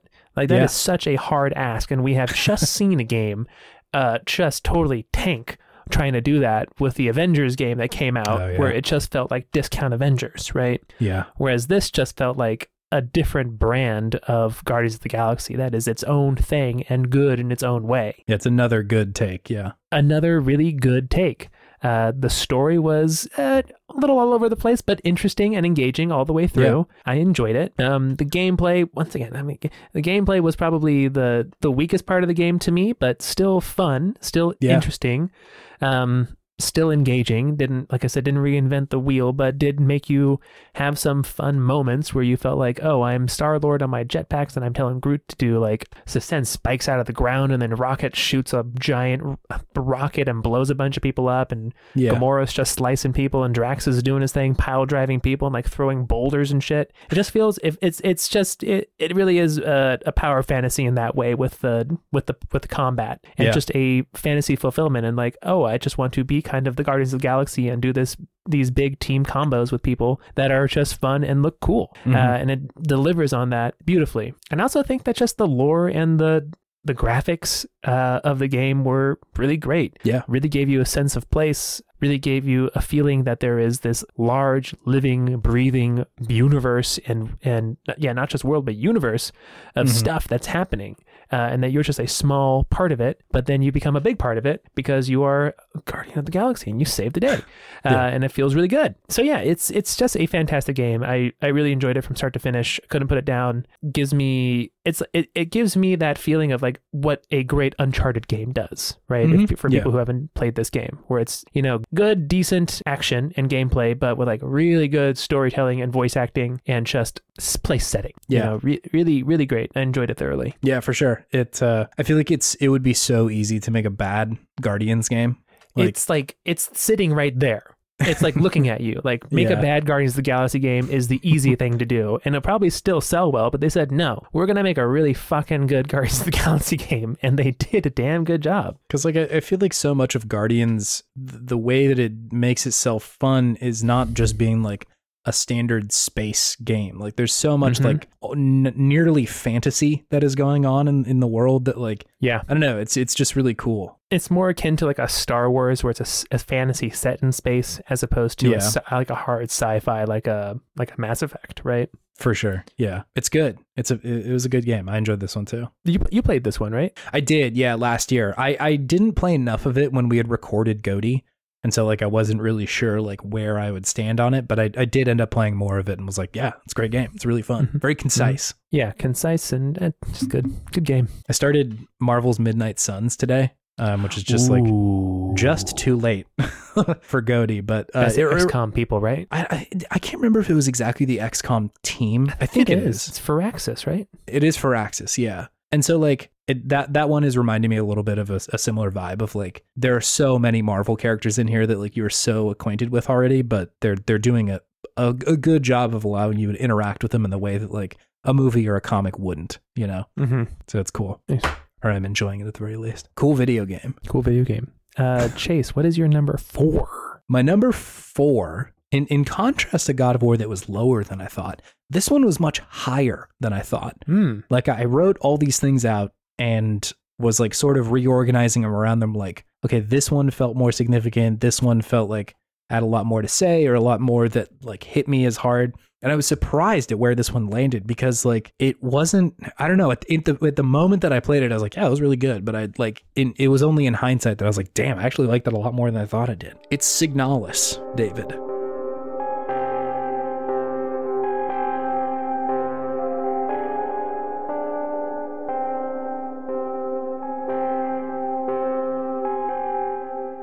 Ooh, I, this is on this is on my two playlist for sure. It's really good. So like a, a little background, if if you haven't listened to the podcast all year, I had this sort of odd personal journey of playing through like all of the Resident Evil games in a very short amount of time. And we also played uh, Silent Hill two for the first time. At, le- at least mm-hmm. I, I played She's through. Loved it. That game was like shockingly good, closer to what I would call like a masterpiece of video games. Mm-hmm. And so like I had all of these, the context of like survival horror just like primed in my brain. Mm-hmm. And it, it was really interesting. Like I, I liked playing through the Resident Evils and seeing how that, that series changed over the years and like how it balanced horror and action and how each game sort of brought its own balance to that. And not to mention, I continued to fall down the lo-fi horror rabbit hole that I mm-hmm. have been falling down for a couple of years now.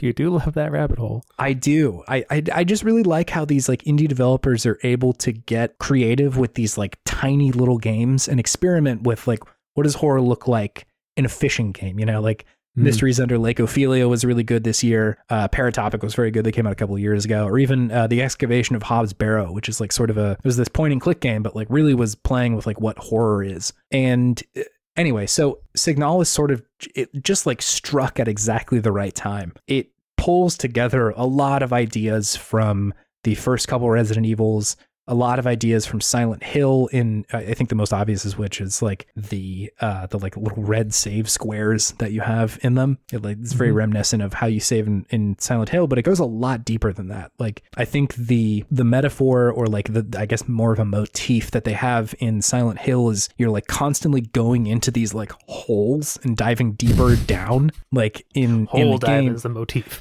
It is like in the game. It's constantly like I can't see down there. Do I want to jump down? Like. That is constantly, and especially towards the like later third of the game when you're just going like, you know, multiple stories underground mm-hmm. and eventually getting to that fucking graveyard under. Oh my God, that was scary mm-hmm. with your dude's name written on it. Fuck, dude. So there's that. And so it uses that same sort of motif to to make a similar point about like kind of diving deeper into someone's psyche and like what, what they're thinking about. And, uh, you know, eventually, and I don't, I don't think this is spoiling too much, but just, you know, if you really hate spoilers, be careful here. You can skip to the next part if you want to. But the the endings also play out in a very similar way to Silent Hill two, where you get different endings based upon how you acted as a character. Mm-hmm. If you kept your health really high, or if you like lingered around for a long time, or like wanted to solve all the puzzles, or if you were like just smashing through the game and like trying to beeline it for the end, right? All of those things will have an, a different effect on how the game plays out. And a lot of the what the game is saying is is rooted in, you know, this this commentary on like identity and memory and who someone is with or without memory, and like in in a kind of surreal and like scary game. This is mm-hmm. a horror game in in the sense that like it's spooky and there's monsters, but it's also a horror game and just like the topics that it's covering, right? Mm-hmm.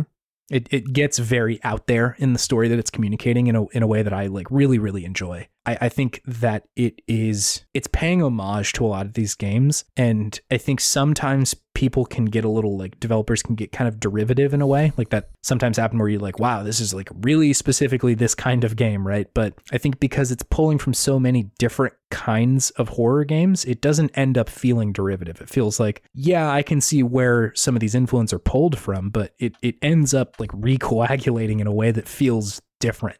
Gotcha. It's like Signalis feels like its own video game rather than like this is just a Resident Evil clone or something like that. Sure. Instead of feeling like a like a knockoff, it, it does enough different and interesting and new and well enough that yeah. it feels unique. Yeah. And and I think it's it's taking a lot of the foundation that is being set by this, you know, the lo-fi horror scene and like the experiments that are going on in there and saying like, okay, what if we just like kicked it up a little bit, right? Because a lot of those games are an hour, you know, like they're very short experiences, um, which is good. I think for horror, you really do want to be able to like scare someone without it being a twenty hour experience where it starts to become less scary as time goes on. But mm-hmm. this one is a little bit longer, but I think still manages to be like scary and terrifying. And I think it, it, it does that by what I had mentioned before of like in the beginning, it is just sort of like the monsters are scary and the place is scary, but eventually the topics are scary and the content mm-hmm. is scary. Sure.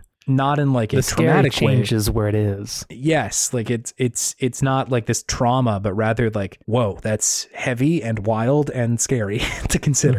Mm-hmm. So I I just thought it was really good and like also a strange encapsulation of the games that I've played this year. It just it felt like the perfect game for me to play this year. It uh, it was really good. I like nice. Signalis. Yeah, good oh, video yeah. game. I need to play that one. It seems so fun. It's worth it. It's on Game Pass. It's just sitting there on Game Pass, yeah. Um, what's what's your number four, David? My number four, Chase, is Outer Wilds.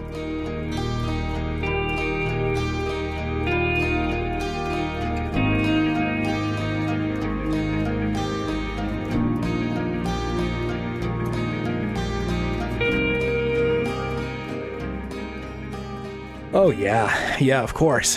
So, full disclosure, I have not beaten this game yet, and but sure. I feel like I'm close. Mm-hmm. Uh, just the amount of interesting, fun, amazingly unique and creative experiences this game has given me still warrants it to be this high on the list, even if the ending is bunk, which I really feel like it's not going to be.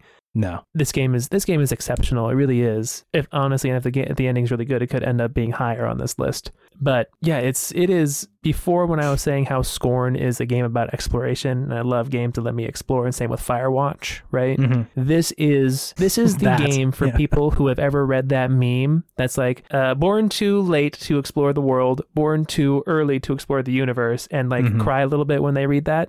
This yeah. game is for you because it yeah. makes you feel like a space explorer. It really gives you that sense of exploration. I can't, I mean, I'm, I'm, I've never been a space explorer, so I can't say what it is to feel like a space explorer, but I feel like this is about as close as you can get as an yeah. average human, right, on the planet nowadays. Mm-hmm. Uh, but just really exceptional, beautiful worlds, really inventive mechanics in the game with how the worlds interact with, with the character, between themselves, be, with these different, like, quantum rules that they have made for this game that you go and yeah. discover across these planets that then coalesce into this really fun puzzle at the kind of near the end of the game where you figure out how to get on the quantum moon and everything like that. Yep. So cool how that all yeah. just kind of comes together. Love how kind of it's it's an introduction to scientific thought for maybe people who aren't as familiar with that, right? And just like yeah. creating hypotheses and thinking, really thinking about what you're doing. And then also as someone who loves escape rooms, it really does feel kind of like escape room-ish. It gives you all the clues, it gives you all the things to do, and you have to kind of figure out how to do it and put all of the pieces together with your brain, which I love. Mm-hmm. You know, it, it it has a great, honestly, probably one of the most most impressive things it does is its level of difficulty, in that it's never it's never too difficult or too opaque. It always gives you some thread to pull on that you can get a little bit more information that can lead you somewhere else if you get stuck somewhere. So yeah. it's never like you're just sitting in your spaceship like, oh, what do I do now? There's mm-hmm. always something, if you're like paying close enough attention, we're like, oh, you know, I don't know quite what to do here. Maybe I'm missing something. I'm just going to go pull on a couple threads over here. Like, and when yeah. I say pull on threads, I mean explore different areas that maybe you didn't get to before your last run ended. But yeah, just really great. And I love the the ship mechanics. Uh, it's very fun. Yeah. Really fun to to. to uh, pilot that spaceship. And just some of the some of the more fun and goofy and interesting things that have happened to me in a game this year have happened in this one, which is mm-hmm. this weird emergent gameplay, like flying so close to the sun when I'm trying to land on the comet, or just totally blasting into a planet when I'm trying to line up how to get onto a different planet, yeah. or getting sucked into a black hole and then ending up on the other side of the map at the white hole, and then exploring a little station out there and just finding things that are cool in it. It's just so good. It just rewards you for success and failure, which is interesting and pretty cool how it's able to do that. Like, even if you fuck up, or it feels like you fuck up, there's like maybe something down there that you can read or do and yeah. see and and kind of expand on the story and your knowledge of this world. Yeah. So it's really just It's it's fantastic. It's really good. It's a very good game. I totally agree. I also really appreciate just how like the game is optimistic in a lot of ways. Mm-hmm. It is in, in the macro and the micro sense, like is I think what it has to say is a really optimistic take on something that is like kind of big and heavy. And I think that's just like it's it's so well done in a way that doesn't feel cheesy or um, not earned. But mm-hmm. also it's it's just very optimistic in the way that you're like reading about these people who are like had been explorers before you, yeah, who've like left their mark behind, um, mm-hmm. and all of that's just it's really nice. Like you, can, it's nice to read these people who are just like yeah. out here exploring and like mm-hmm. clearly have connections to one another and yeah. care about each other and like and you get to know them.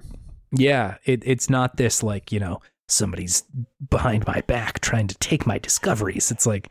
People are just out here, you know, like it, it is great. It is a very refreshing take on aliens in that none of these aliens are trying to work towards imperialistic ends and annihilation yeah. of other cultures and societies. They're like going out of their way to make sure that they don't take too many resources that would mm-hmm. hinder an, an intelligent species from evolving on a certain planet. Yeah. Which is like, man, we need more of this energy in the world. yeah.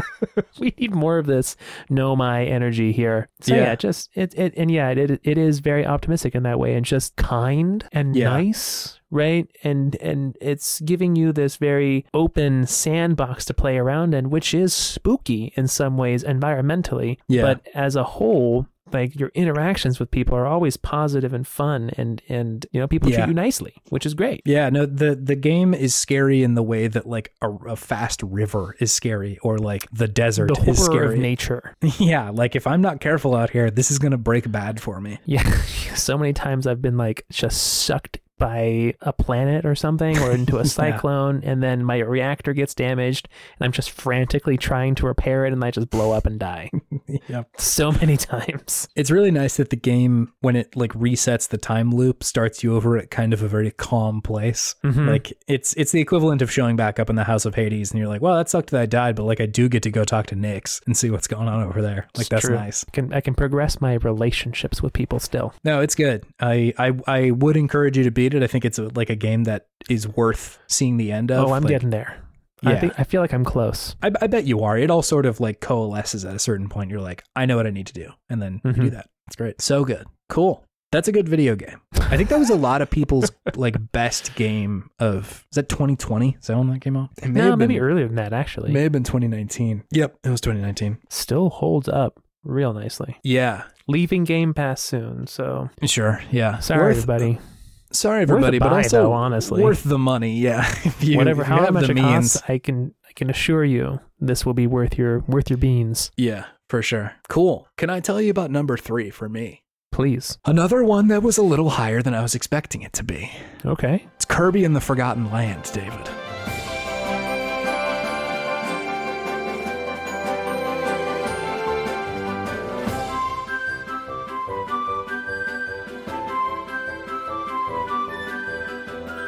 Wow, at number three. At number three. You yeah. love going going big mouth mode, huh? I love doing mouthful mode. Mouthful. Hey, it's a good Kirby game, as it turns out. Yeah. I have very little to say other than this is a really good Kirby game. I, I think the recent trend of Nintendo feels very like Mario and Zelda focused, mm-hmm. which is like, fine, those are both very good games, right? Like I, I don't blame them for saying let's make some more Breath of the Wild and let's make a bunch of Marios, because those games are like oftentimes very, very good. Mm-hmm. But it is nice to see like these like kind of B tier Nintendo characters get a little bit of shine too. And like I'd say that like this Kirby game specifically reminds me of that like Super three D Mario world, in that like the structure of it harkens back to like kind of a more classic quote unquote style of Nintendo games, where like there are bespoke levels that begin and end, and there's like stuff in in them that you can collect, and like it's it's mo- more about like getting to the end of this and like getting enough, like saving enough waddle-dees by the end of the the world to get to the the end. Gotta get the waddle-dees, baby. Gotta get them D's. It's all about our waddle-dees, baby. Sorry. Was that all about the Benjamins? Was that the, it was, the reference? Yes. Wow, yeah.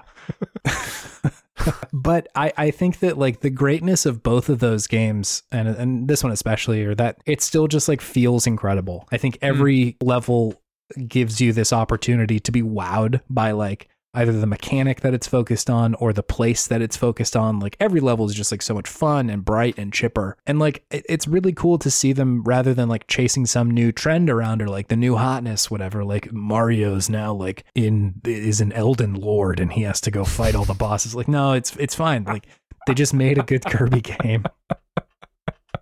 Elden Kirby, Elden Kirby, Elder God Kirby. And Ooh. They're just like, no, I, we're just going to make this game fun as hell. And it is. And I, I think this is also a case of this game being personally very close to me. Em and I played this together all the way through, me being a Waddle Dee main the whole time. I didn't... Mm. I have not played as Kirby in this big game. Waddle Dee energy. It's indicative of kind of the year that we had, right? Like this is a big year for us personally. We both got, obviously, we both got married to each other. I was about to say we both got married, as if we're just like friends. I mean, they're not wrong.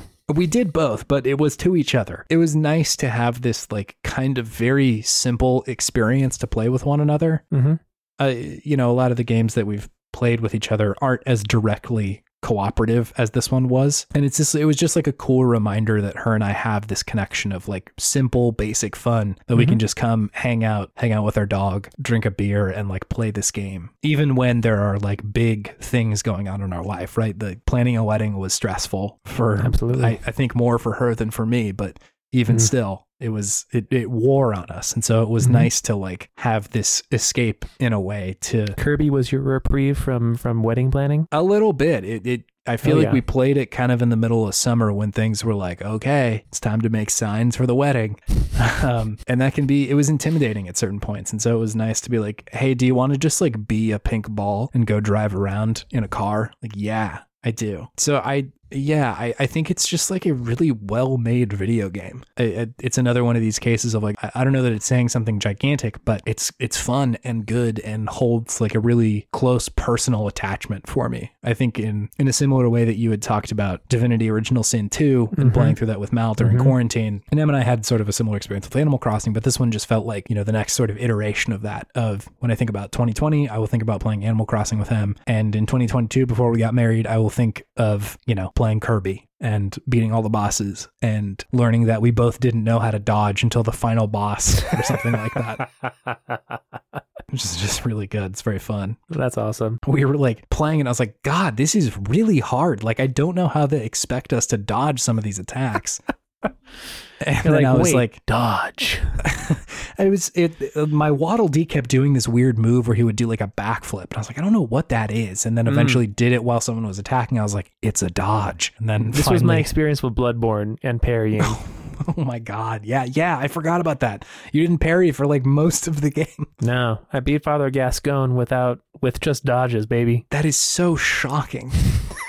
It'd be like if, if in high school, everybody's like, yeah, I drove to, to school today. And you're like, I did a handstand until I got to school. I accidentally flexed on him. You did. You did flex on him. You hit the rip bozo on Father Gascoigne without like really doing all that much. P bozo. Oh, man.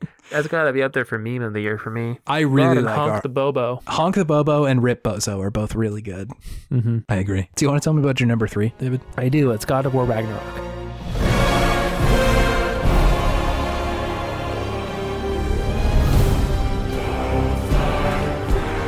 Okay, great. Yeah, it's here. I really enjoyed this game.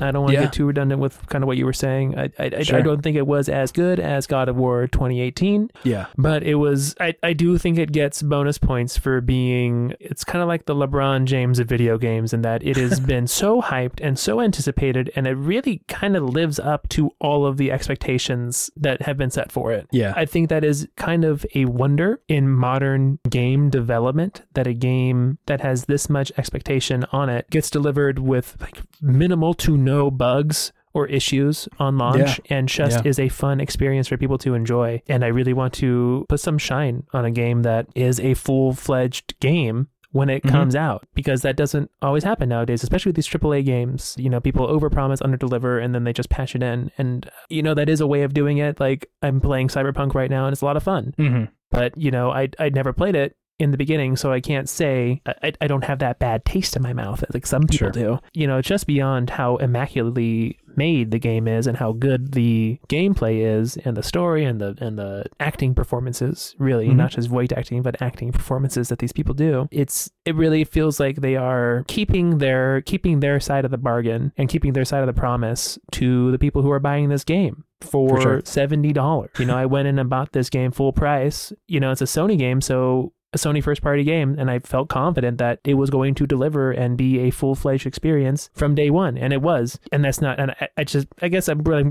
what it boils down to is it's a great game, and I, I love that it actually works.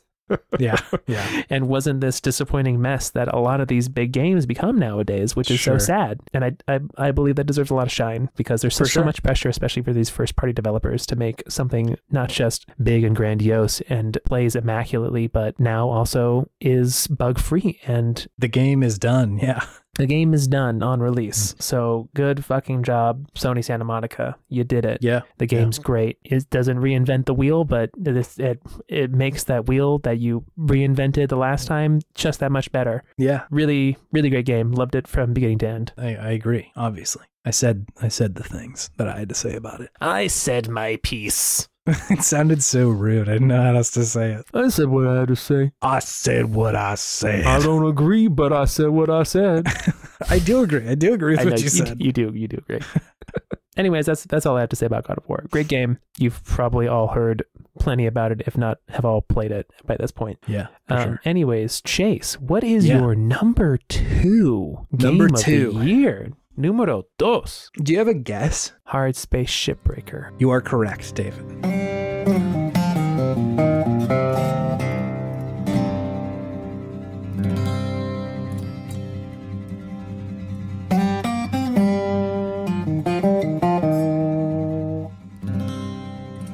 Congratulations. Hold my shot, baby. I knew it wasn't the other one you talked a lot about. So that is, that is true. It's not the other one.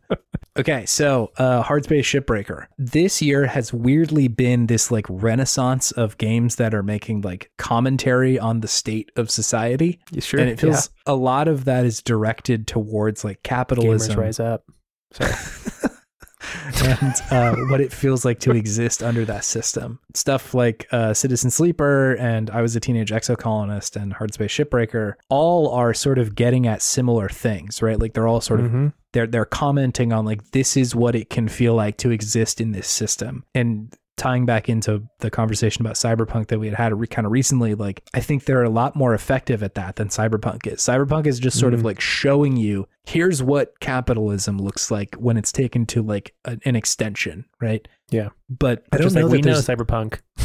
Yeah, like I get it. I'm I am here too. I understand. Yeah. And it's like fun, interesting to see that visualized, but mm-hmm. I think all of these games have a lot more biting commentary about like, what does that mean as people, you know? Yeah. And I, I, I played all of these games and I think Hardspace Shipbreaker has spoken to me the most. Like it's the one that hit the closest to home in a way that was palatable. I played Citizen Sleeper like earlier in the year and I, I totally could understand if this was somebody's number two instead mm-hmm. of Hardspace, um, or same thing with Teenage Exocolonist. But I, if Citizen Sleeper felt like such a harsh reality check that it was like, hard to play for me at times. Like it was just so real, having to like in the very beginning of the game like scrap together enough like money to even eat was just like challenging for me personally, like having been no stranger to like skipping meals as a kid or like having that feeling of uncertainty mm. that comes with like existing as a low income family in America. Like sure. the game was just like, oh dude, this is a lot. Like I don't know if I can handle this all just that like much. You're just raising your hand the whole time. Like yep, exactly. I get this. Yeah. And like I I understand why that would make that game good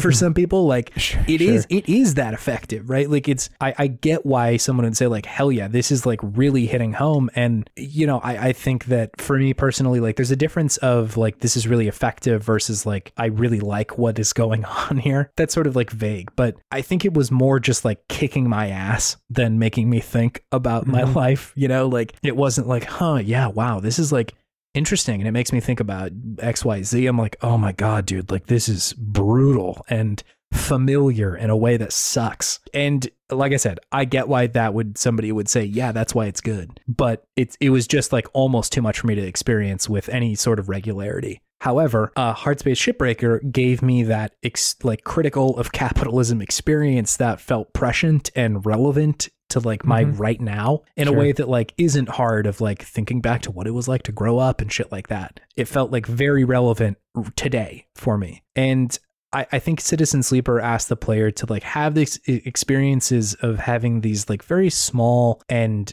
minute moments of beauty and like just finding the joy in like other people and the small parts of your life. Whereas Hardspace Shipbreaker puts you in like the very realistic situation of having a shitty corporate job that exploits you um, right. and giving you very little recourse for that. Mm-hmm. You also, you know, have to figure out how to like operate under those circumstances. Something that's very familiar. That's also very familiar to me, but in a way that doesn't feel hopeless, you know, not to mention like The the game part of the game is very satisfying to me. Like mm-hmm. the the act of going out into this like three D zero G space and methodically taking apart this ship is like, that's really good. I really like that mm-hmm. in a way that I also like my job. You know, like I like the stuff that I do, but that doesn't take away from the fact that like, I'm still in the system. I'm still having to figure this out. You know, mm-hmm. the, the game ends up feeling like you are playing through a Lego set, but in reverse, where you have to methodically take apart each little piece sure. and put it in its separate yeah. little area. Which is just, it's really satisfying in a way that For like... First Legos, interesting. Yeah, I, I just found that very fun. Um, I, I liked that. And so like, I, I know that oftentimes trying to f- find a solution to living under a capitalist organization of the economy, like, isn't straightforward, right? People oftentimes don't find a solution. I don't know if there is one, mm-hmm. but it usually has to be like self-driven, right? Like, you have to find what makes you happy. You have to find the people that make you happy and like figure out how to balance that with also surviving. Yeah. It's not easy. And I, I obviously we haven't figured it out. And like, you know, there's a, uh, the amount of people who are in poverty and the amount of people who are uh, behind on their medical bills and shit like that is a testament to just how badly we are failing. Yeah, truly. But, you know, I, I think that in the case of the workplace, how you can make that better, like there kind of is an answer. You know, like, how do you fight back against cor- corporate power? You, you unionize and like mm-hmm. try and flex some collective action. It's not going to work all the time because, you know, Starbucks says, oh, you're unionizing. We're going to go ahead and close that branch. You know, like yeah. Sorry, shit like Larry. shit like that happens. Or, you know, all the anti-union efforts that happen at every gigantic megacorp. Mm-hmm. It's hard, but like that is a solution, and this that's what this game proposes, right? Like at, at the end of the game, the big sort of or the the thrust of the game is everybody that you're working around coming to grips with like, this sucks, we have to do something about this, or maybe we should just keep our heads down and not do anything and just try and get by, or, you know, what what would we even do if we wanted to? What does that look like? And then the risks that come with that, like it it, it is risky and hard, and like you don't always get what you exactly want. But I think for the game to both say like, that's a thing you can do is like really empowering and feels mm-hmm. really good, especially when, you know, in the mission where that's like, it, that, that that's the major story beat. The, the process of your collective action is really satisfying. Like you essentially sure. just have to do what the opposite of what you've been doing the whole game. And that's really fun. It's really cool to be like, no, today I'm going to do a really shitty job. And we're not going to do a good job mm-hmm. until we have bargaining rights, you know, mm-hmm. like that's great. I love that. Um, that's not exactly how bargaining works in the real life, but that's how it played out in the game. And so it it just felt like there is some option here. I I am a person who succumbs to like pessimism and nihilism really easily, which may sound odd, b- being that we do a optimistic podcast, yeah, but right, we fight against I, it. Yes, I, I think that like. The reason that this is something that comes easy to me is because I am always fighting against pessimism, right? Like mm. it's always there. And so like, I, I think that games that revel in that sometimes of like, isn't everything fucked? And aren't you, you know, really having to make these tough decisions about how to live is tough. It's hard for me to experience that. But a game that says like, there is something we can do. Is mm-hmm. really nice. And like, I think that the personal responsibility that comes with existing under like such a brutal system of like, I do need to make a conscious de- decision to like try and be good and make collective action a thing that happens in my lifetime mm-hmm. rather than just throwing up my hands and saying, fuck it. Like there's nothing I can do. Yeah, absolutely. It's empowering. empowering. It's yeah, it's, it's empowering in a way that feels significant rather than diminishing in, in a way that is, you know, feels bad. Sure. Cool. Hardspace Shipbreaker. Good game. I want to play it. It's on Game Pass yeah. now. It is, yeah. Well, worth a play. Worth a play, I will say, on a screen that isn't wide. Like, mm. I, I played it on my ultra wide and just got so motion sick so fast. You, yeah, you were saying that. So I had to play it on a smaller screen, which ended up much better. But yeah, good game. I I, I really liked it. I, I also played it while I was listening to The Expanse, the book, oh, um, perfect. On, on tape. It's really good. A great pairing, I gotta say. Mm-hmm. Well, shit, David. Number two for you? Number two for me is mm-hmm. Bowser's Fury.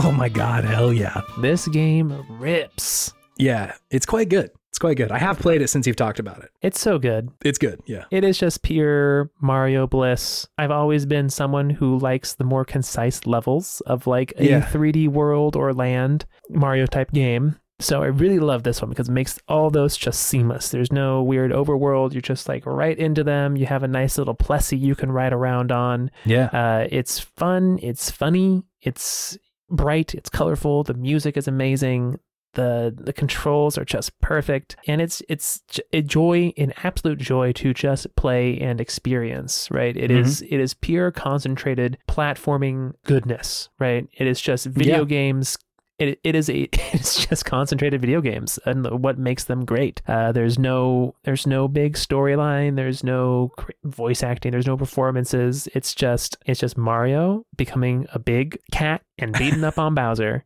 and doing it. like flips and shit.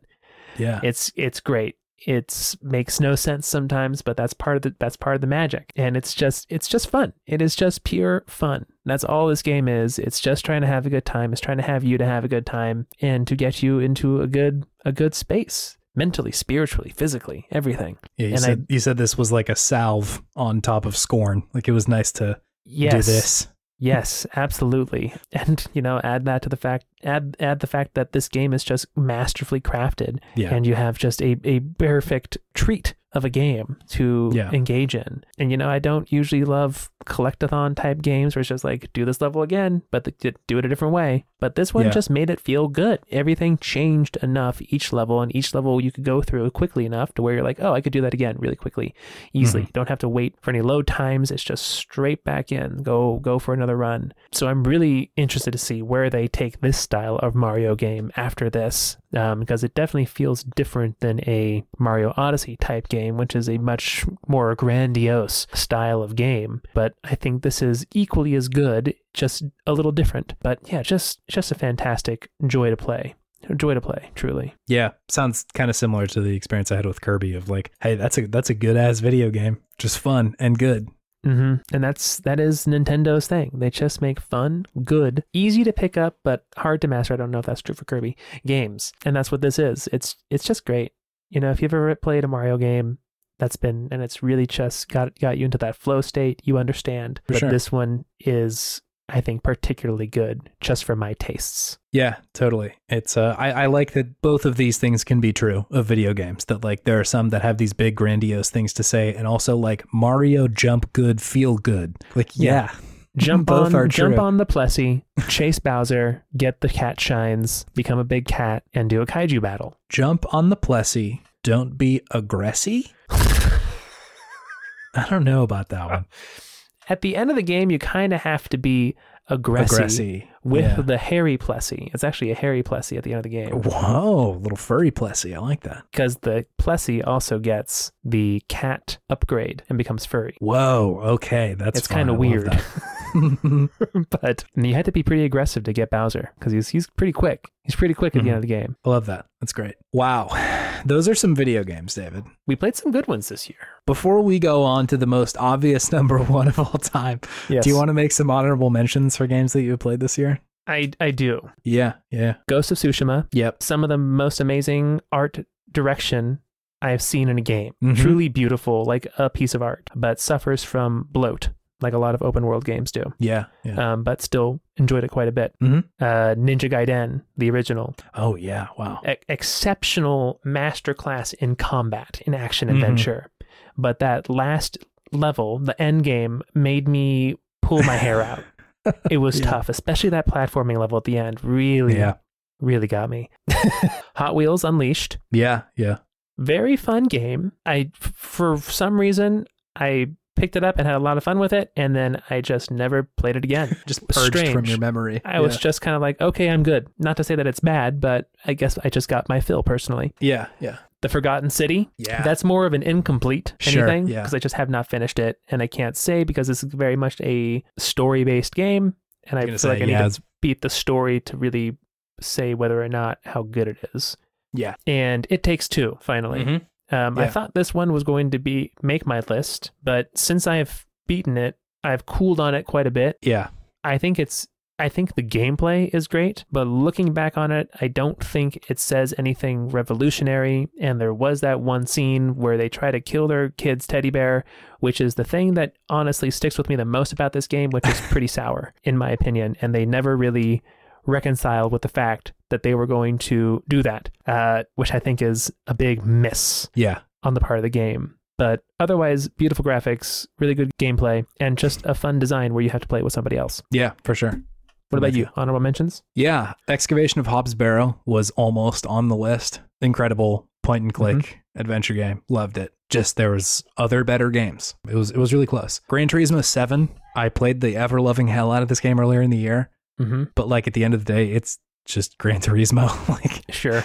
I don't know that it was doing anything revolutionary, but I loved the vibe. Citizen Sleeper, I can acknowledge that that game is really, really good. It's just crushing for me. So um, I couldn't play that much of it, but like the writing is incredible and the gameplay is incredible. So like, what do you want? Mm-hmm. Vampire Survivors, a very good game. I don't know if this came out this year or not. Like it, it was kind of an early access and it released, I think, mostly this year. Mm-hmm. And like, I've played a lot of it, but the moment I am done playing Vampire Survivors, I'm like, okay, great. I want to play like something a little bit meatier. So mm-hmm. just didn't quite make the list. Uh, gotcha. Xenoblade Chronicles three, tackling some very heavy shit and very cool. I thought the world was incredible. Mm-hmm. Um, it just is a J R P G in the classic way. And so there's the part of it, there, there are bloaty parts of it that sometimes get in my way. Mm-hmm. Of like really crushing through the rest of it. It's also just so long. I'm like, sure. Like, okay, yeah. okay, okay. Enough video game, enough.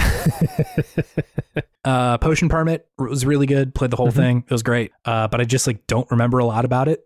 So sure. I was just like, I think I liked that a lot. I, it, it just wasn't as impactful as the mm-hmm. rest of them. Uh, Chained Echoes. Ooh. I am so, I was so confused about whether or not to put this on the list or not, but uh-huh. I just, feel, I didn't want to rush it. I didn't want to like sure slam through this game because it came out like a week ago and then, you know, maybe see if it got on the list. So I, I give will it an like incomplete. give it an incomplete. It may show up next year if I'm like that into it. Marvel Snap, loving the game. Mm. It's got the, the, the monetization stuff is kind of like getting to me a little bit. Sure. It like not in a way that I'm like, you know, buying a bunch of packs, but it's like, you know, it starts to feel a little bit more like monetize-y when you get up in the mm. in the ranks. And I'm like, I don't I don't know if I necessarily want to like endorse that totally. Sure. And then, you know, Pokemon Scarlet, I Was a Teenage Exocolonist.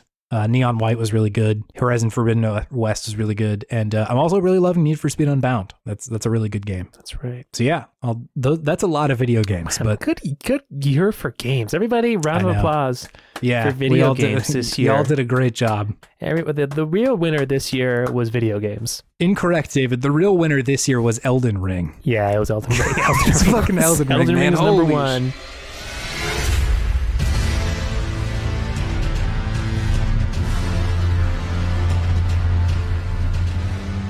Holy shit. Don't don't overthink it. No. I I did overthink it and I still came to the same conclusion.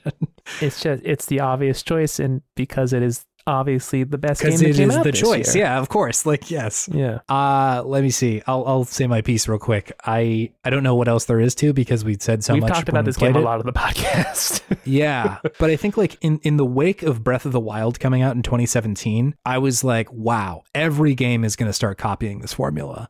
Mm-hmm. And like you got it to some extent, right? Like you got it in a lot of surface level ways. Like a lot of games started having gliders and uh you say it saw more games trying to have this like quiet open world with like a watercolor mm-hmm. style, like Genshin Impact comes to mind, and like even Halo was trying to do like open world stuff, you know. Mm-hmm. But for me, like none of them really had that like essence of Breath of the Wild, like what made it so good. Yep. Um. In in like an otherwise pretty Breath of the Wildless game industry, right? Like mm-hmm. there's not a lot of other games that can do exactly that. And so I was just like surprised that nobody was doing this. And then Elden Ring was like, uh, we will actually. Uh, and then dropped Miyazaki this fucking pulled up and he was like, I got you. I got you. Yeah. Wow. It does the thing. I think like that game and Elden Ring both rely on a player's sense of discovery and interest and curiosity in yeah. a way that is just so good. Like it is so satisfying to be like, I know vaguely what I need to do. I see a castle in the distance that I will eventually have to go to, but like, what's this terrifying little hovel that uh, that's over here on the side of the road? Oh, there's a terrible gremlin in here who wants to eat me. Like, great. I like that. His name is Gremlin King Scorn. Yeah, like with, it's just incredible. And like Breath of the Wild, I think offers like behind every little nook and cranny is something incredible and bright and cheery. And Elden Ring is like, there's a fucking monster under that rock if you dare to pull it up. Remember that nice little marshy lake there? If you go out into it, a giant dragon will drop down yeah. from above and fuck you the fuck up. And it's really fun. Like I, it, it just, it nails that sense of discovery and curiosity in a way that like, I just don't see other games doing. Mm-hmm. I like, obviously there are major beats that happen in the game, but like, other than that, it's kind of up to you what you want to do. Sure. And yeah. that's just so cool. Like I, I, I saw somebody saying like Elden Ring has a better story than, uh, you know, God of War. And I don't know if I agree with that, but it, it's so highly dependent on how far you dig, right? Mm. Like how many of the item descriptions you read, how much of the lore you're willing to dig through. But even still, just the like meta narrative that you've got of like, I'm just this awful dude who crawled out of the sewer. And like, then I went to this place and then mm-hmm. I got my ass kicked by this guy.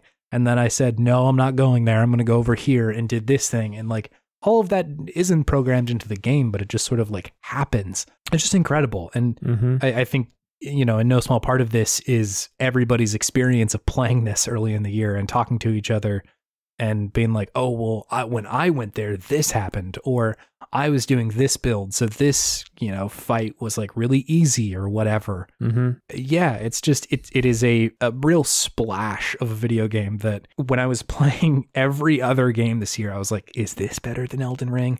Is this better than Elden Ring? And every time the answer was no.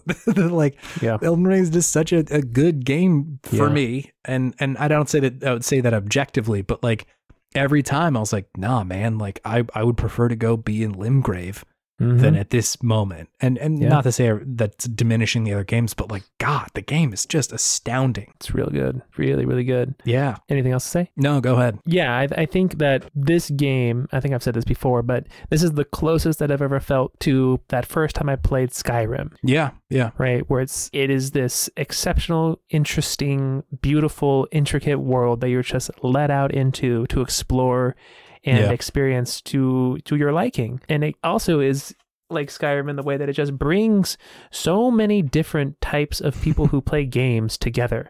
There are, this, yeah. this is a very, at this point, normal game for folks to play. Whereas before it's like, oh, you play Dark Souls? Oh my God, you must yeah. be one of those like intense, crazy gamers. It, yeah, it's it, it it's taken this formula and this genre out of the niche and made it mainstream and palatable yeah. to the, the to just the average person, right? Which is good because the games are good. Which is good because the games are amazing. And And it's just, it, it, it's amazing how it becomes almost like a water cooler moment. Mm-hmm. You know, everybody can talk about it. Everybody discusses it. And like one of uh, Mallory's uh, and I's friends, he, he got COVID recently and he's more of like a sports game guy. And yeah. he's like, should I get Elden Ring? I'm like, that game is fantastic. Yeah. Go for it. And he's like, should. so deep into it now. He's like, I'm addicted. This game is great. I'm like, this is fucking cool. This game is so good. It just gets yeah. to so many folks. It's, it's great. It's not exactly the same. And obviously this isn't true, but it's like kind of hitting a similar like Wii Sports sort of thing where like that person plays Elden Ring? Like what? Grandma plays Elden Ring and she you plays gotta, the prisoner build? You gotta get good, Sonny. What is a prisoner or is a wretch in this one? What's it called? The the wretch is the one that like your stats has all like zero start, stats or whatever. They all start even. So like it it doesn't have a huge advantage, but it is good if you want to like constantly be switching your builds because um, you can reset them all to kind of a baseline level. Gotcha. Yeah, it's good. The game is so good. It's shocking the quality of this game. And the game just kept going. I know. Yeah, just kept it, going. Yeah, the breadth of the space that you're traversing in that game is shocking. Like, I, I'm so glad that it doesn't just give you a map of the whole world. It oh, like, yeah, just teases every you. time you're like, oh my God, it's this big, or like you go into some fucking cave and then it's like, actually, there's a whole other world here. Like, oh every yeah, the first one of time those you go moments, into the underground world, yeah. Oof. Just shocking. Like it, it's so good. And in a way that, you know, the game builds to that sort of stuff by having you say like, I want to go in this cave. I want to go in mm-hmm. this weird little house. And because sometimes there is a gigantic, incredible world behind those walls. Yep. It's just so good. It's, it's, it's, I, I don't know what else to say other than like, yeah, Elden Ring good. Rewards you for curiosity. Yeah. You know, it punishes you, but not, not terribly so, right? No. You can figure out the game. It's good. It's just, it, it's it's immaculate. It's going to be a while, I think, until there's a game that gives you this same experience again. Yeah. It really does feel like a, a water, a watershed moment in gaming. God, that's a terrible sentence to say. It's a little but... challenging, yeah. But honestly, you know, like the, the only thing that I can think of that matches this experience and the feeling of playing this game was when Skyrim came out, and they're still yeah. releasing that fucking game today. So, yeah, true. So it still sells. Yeah, yeah, it's it's amazing. It's really good. I loved when Miyazaki was giving his acceptance speech for Game of the Year at the Game Awards. Part of his speech was like, "Yeah, I'm gonna do something better though." Like, it's like I big know Elden flex. Ring was like one big of the best flex. games, but like I got some shit coming down the pike. Like, dude, that is such a wild promise of like maybe one of the best games. And he's like, yeah, but check out this other one we got. I'd be interested to see him do like a sci-fi game. That'd be fun. Well, they're doing Armored Core, which is I don't know if oh, he's shit. involved in that, but I don't I'm, think I don't think he's the director. I, it is FromSoft, but it's it's not. It may not be him directly, but man, I, I'm so. intrigued with what they learn from uh-huh. Elden Ring and all these other games and like how they bring that to Armored Core, because those are Absolutely. really not similar games at all. Yeah. No, I think um, I read that the guy who was uh, one of the developers who was one of the lead developer for Sekiro is the lead for mm, this game. I mean, Sekiro was also good. That so. was a great game.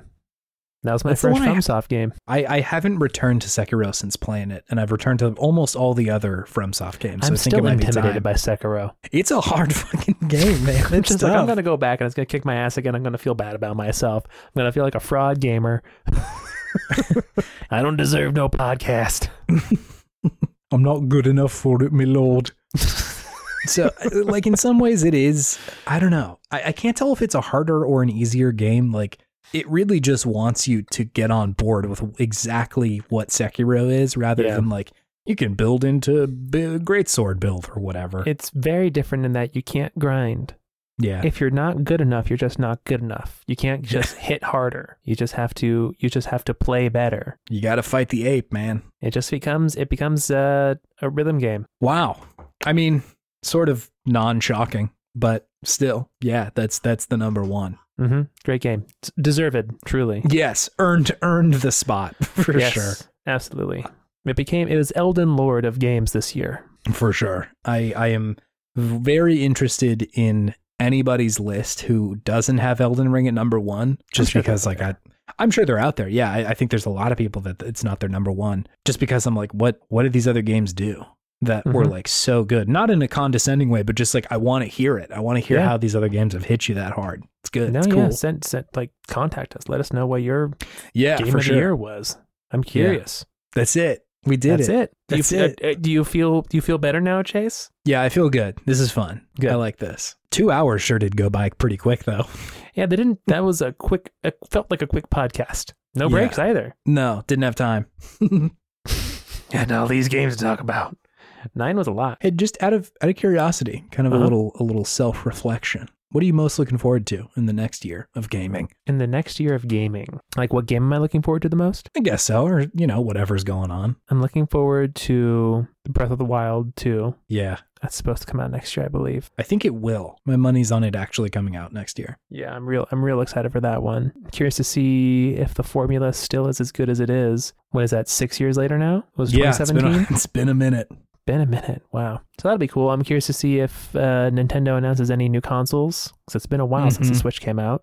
And That's I wouldn't true. be surprised if they did. A Breath of the Wild two is on Switch and their new console. Yeah. That could They're known to do happen. that kind of stuff with Zelda games. Yeah, true. Um, but their last two big Zelda releases, they did that? Uh, yeah, because Breath of the Wild with Twilight was on Princess Switch. and Breath of the Wild, right? Yeah, and Skyward Sword, because that like had to be on the Wii. Oh, yeah, yeah, yeah, yeah, yeah. But yeah, you're right. The Twilight Princess came out like on the precipice of both of those consoles. It was GameCube and Wii. That's probably the thing I'm most excited for. I'm also always excited to see what new interesting indies come out. Silk Song. Uh, fingers crossed, man. We'll see. I'm not holding my breath anymore. One can one can hope. It's becoming yeah. the the winds of winter of, of gaming. Absolutely. Yeah. It's just it's never really gonna exist. Oh, it pains me. Anyways, uh, that's what I'm looking forward to. What about you, Chase? I think, I, I don't know. There's, I, I think you're right that like, th- I'm, I am very excited for some weird indie to drop that I'm like, this is shocking and good. Ukulele Hero. Ukulele Hero. I'm interested to see what happens with Hades two next year. I don't know if it's mm. coming out next year, but I know it's in early access pretty soon. So sure. I'm interested to see what's going on there. Ooh, Baldur's um, Gate three. Sorry. Yeah. I I feel like the potential of Baldur's Gate three is really big. It I could mean, be such a good game. Divinity. Yeah. I, I, I hope that they're able to like just like refine the Divinity approach, because like the game is so good in so many ways and also so overwhelming at moments that like mm-hmm. I would love it if they were able to like hone that a little bit, which it honestly it seems like what they're what they're doing, like given the sort of stuff that I've seen so far. really interested to see what Starfield is like. Mmm, shit, that comes out next year. Now that's a hard sci-fi game. It is, and I, I really want to see how that plays out, because like I liked Fallout four. Like I, I thought that was a fun game, and I definitely played through it. Um, but like it, in the caliber of Bethesda games, like that's not at the top of the list for me. No, yeah. And I don't really know if they've been like hitting those same highs since like Skyrim, you know? So I agree. I don't know. Cautiously optimistic. I, they have had all of the same sort of like press releases of like, this game's fucking gigantic. And I'm like, I know, but just like, is it good though? I can't, mm-hmm. I can't tell. And I, I, I won't know until I'm there. You know, like I, I think any amount of previewing is just impossible to tell if they get that sense of like, I'm going on an adventure in space. Correct. Mm-hmm. And I hope they do. I hope they do. Cause like I, I'm a sucker for sci-fi. So it could be incredible. What was your favorite game that we played for good games this year, David? Whoa. Probably Ikaruga. Ikaruga bangs. That game is so good. That game was really good. I like, I love, I love simple, but yes, yeah. deep games. And yeah. that is Ikaruga for sure. It was that. Like it, it felt like a, the most refined meal you've ever had, but like the one bite that you get's like, whoa, that is like right. earth-shatteringly good. Real good. Real good. What about you? It, it, it has to be Silent Hill two, I think. I was about to say, I think it's Silent Hill, Silent Hill two for you, yeah. It's It was like mind-altering. The game was so good. It was really, really good. So mm-hmm. that's probably the one for me. Hell yeah. We made we made it. End of the year. Mm-hmm. It is a a great pleasure recording this podcast with you, David. Thank you for doing it with me. Yeah, likewise. Thank you for having this idea to do this. We we both concocted this. This was the thing we both did. You wanted to do a podcast, but yeah, we yes. came up to get the idea for this podcast together in particular. Yes, it's fun. It's it good. Is fun. It's a good, nice I, little hobby. Uh, for sure. I, I listened to our past couple of games of the years and like, I, I, I'm not trying to be braggadocious, but like we've gotten better at talking about video games and that's really satisfying to see happen. yeah, um, absolutely. It's, it's just really fun. It's really nice to, I don't know, be able to like synthesize these ideas down a little bit more rather than just like game good, like, mm-hmm. to really call game, out like the game things. Game good.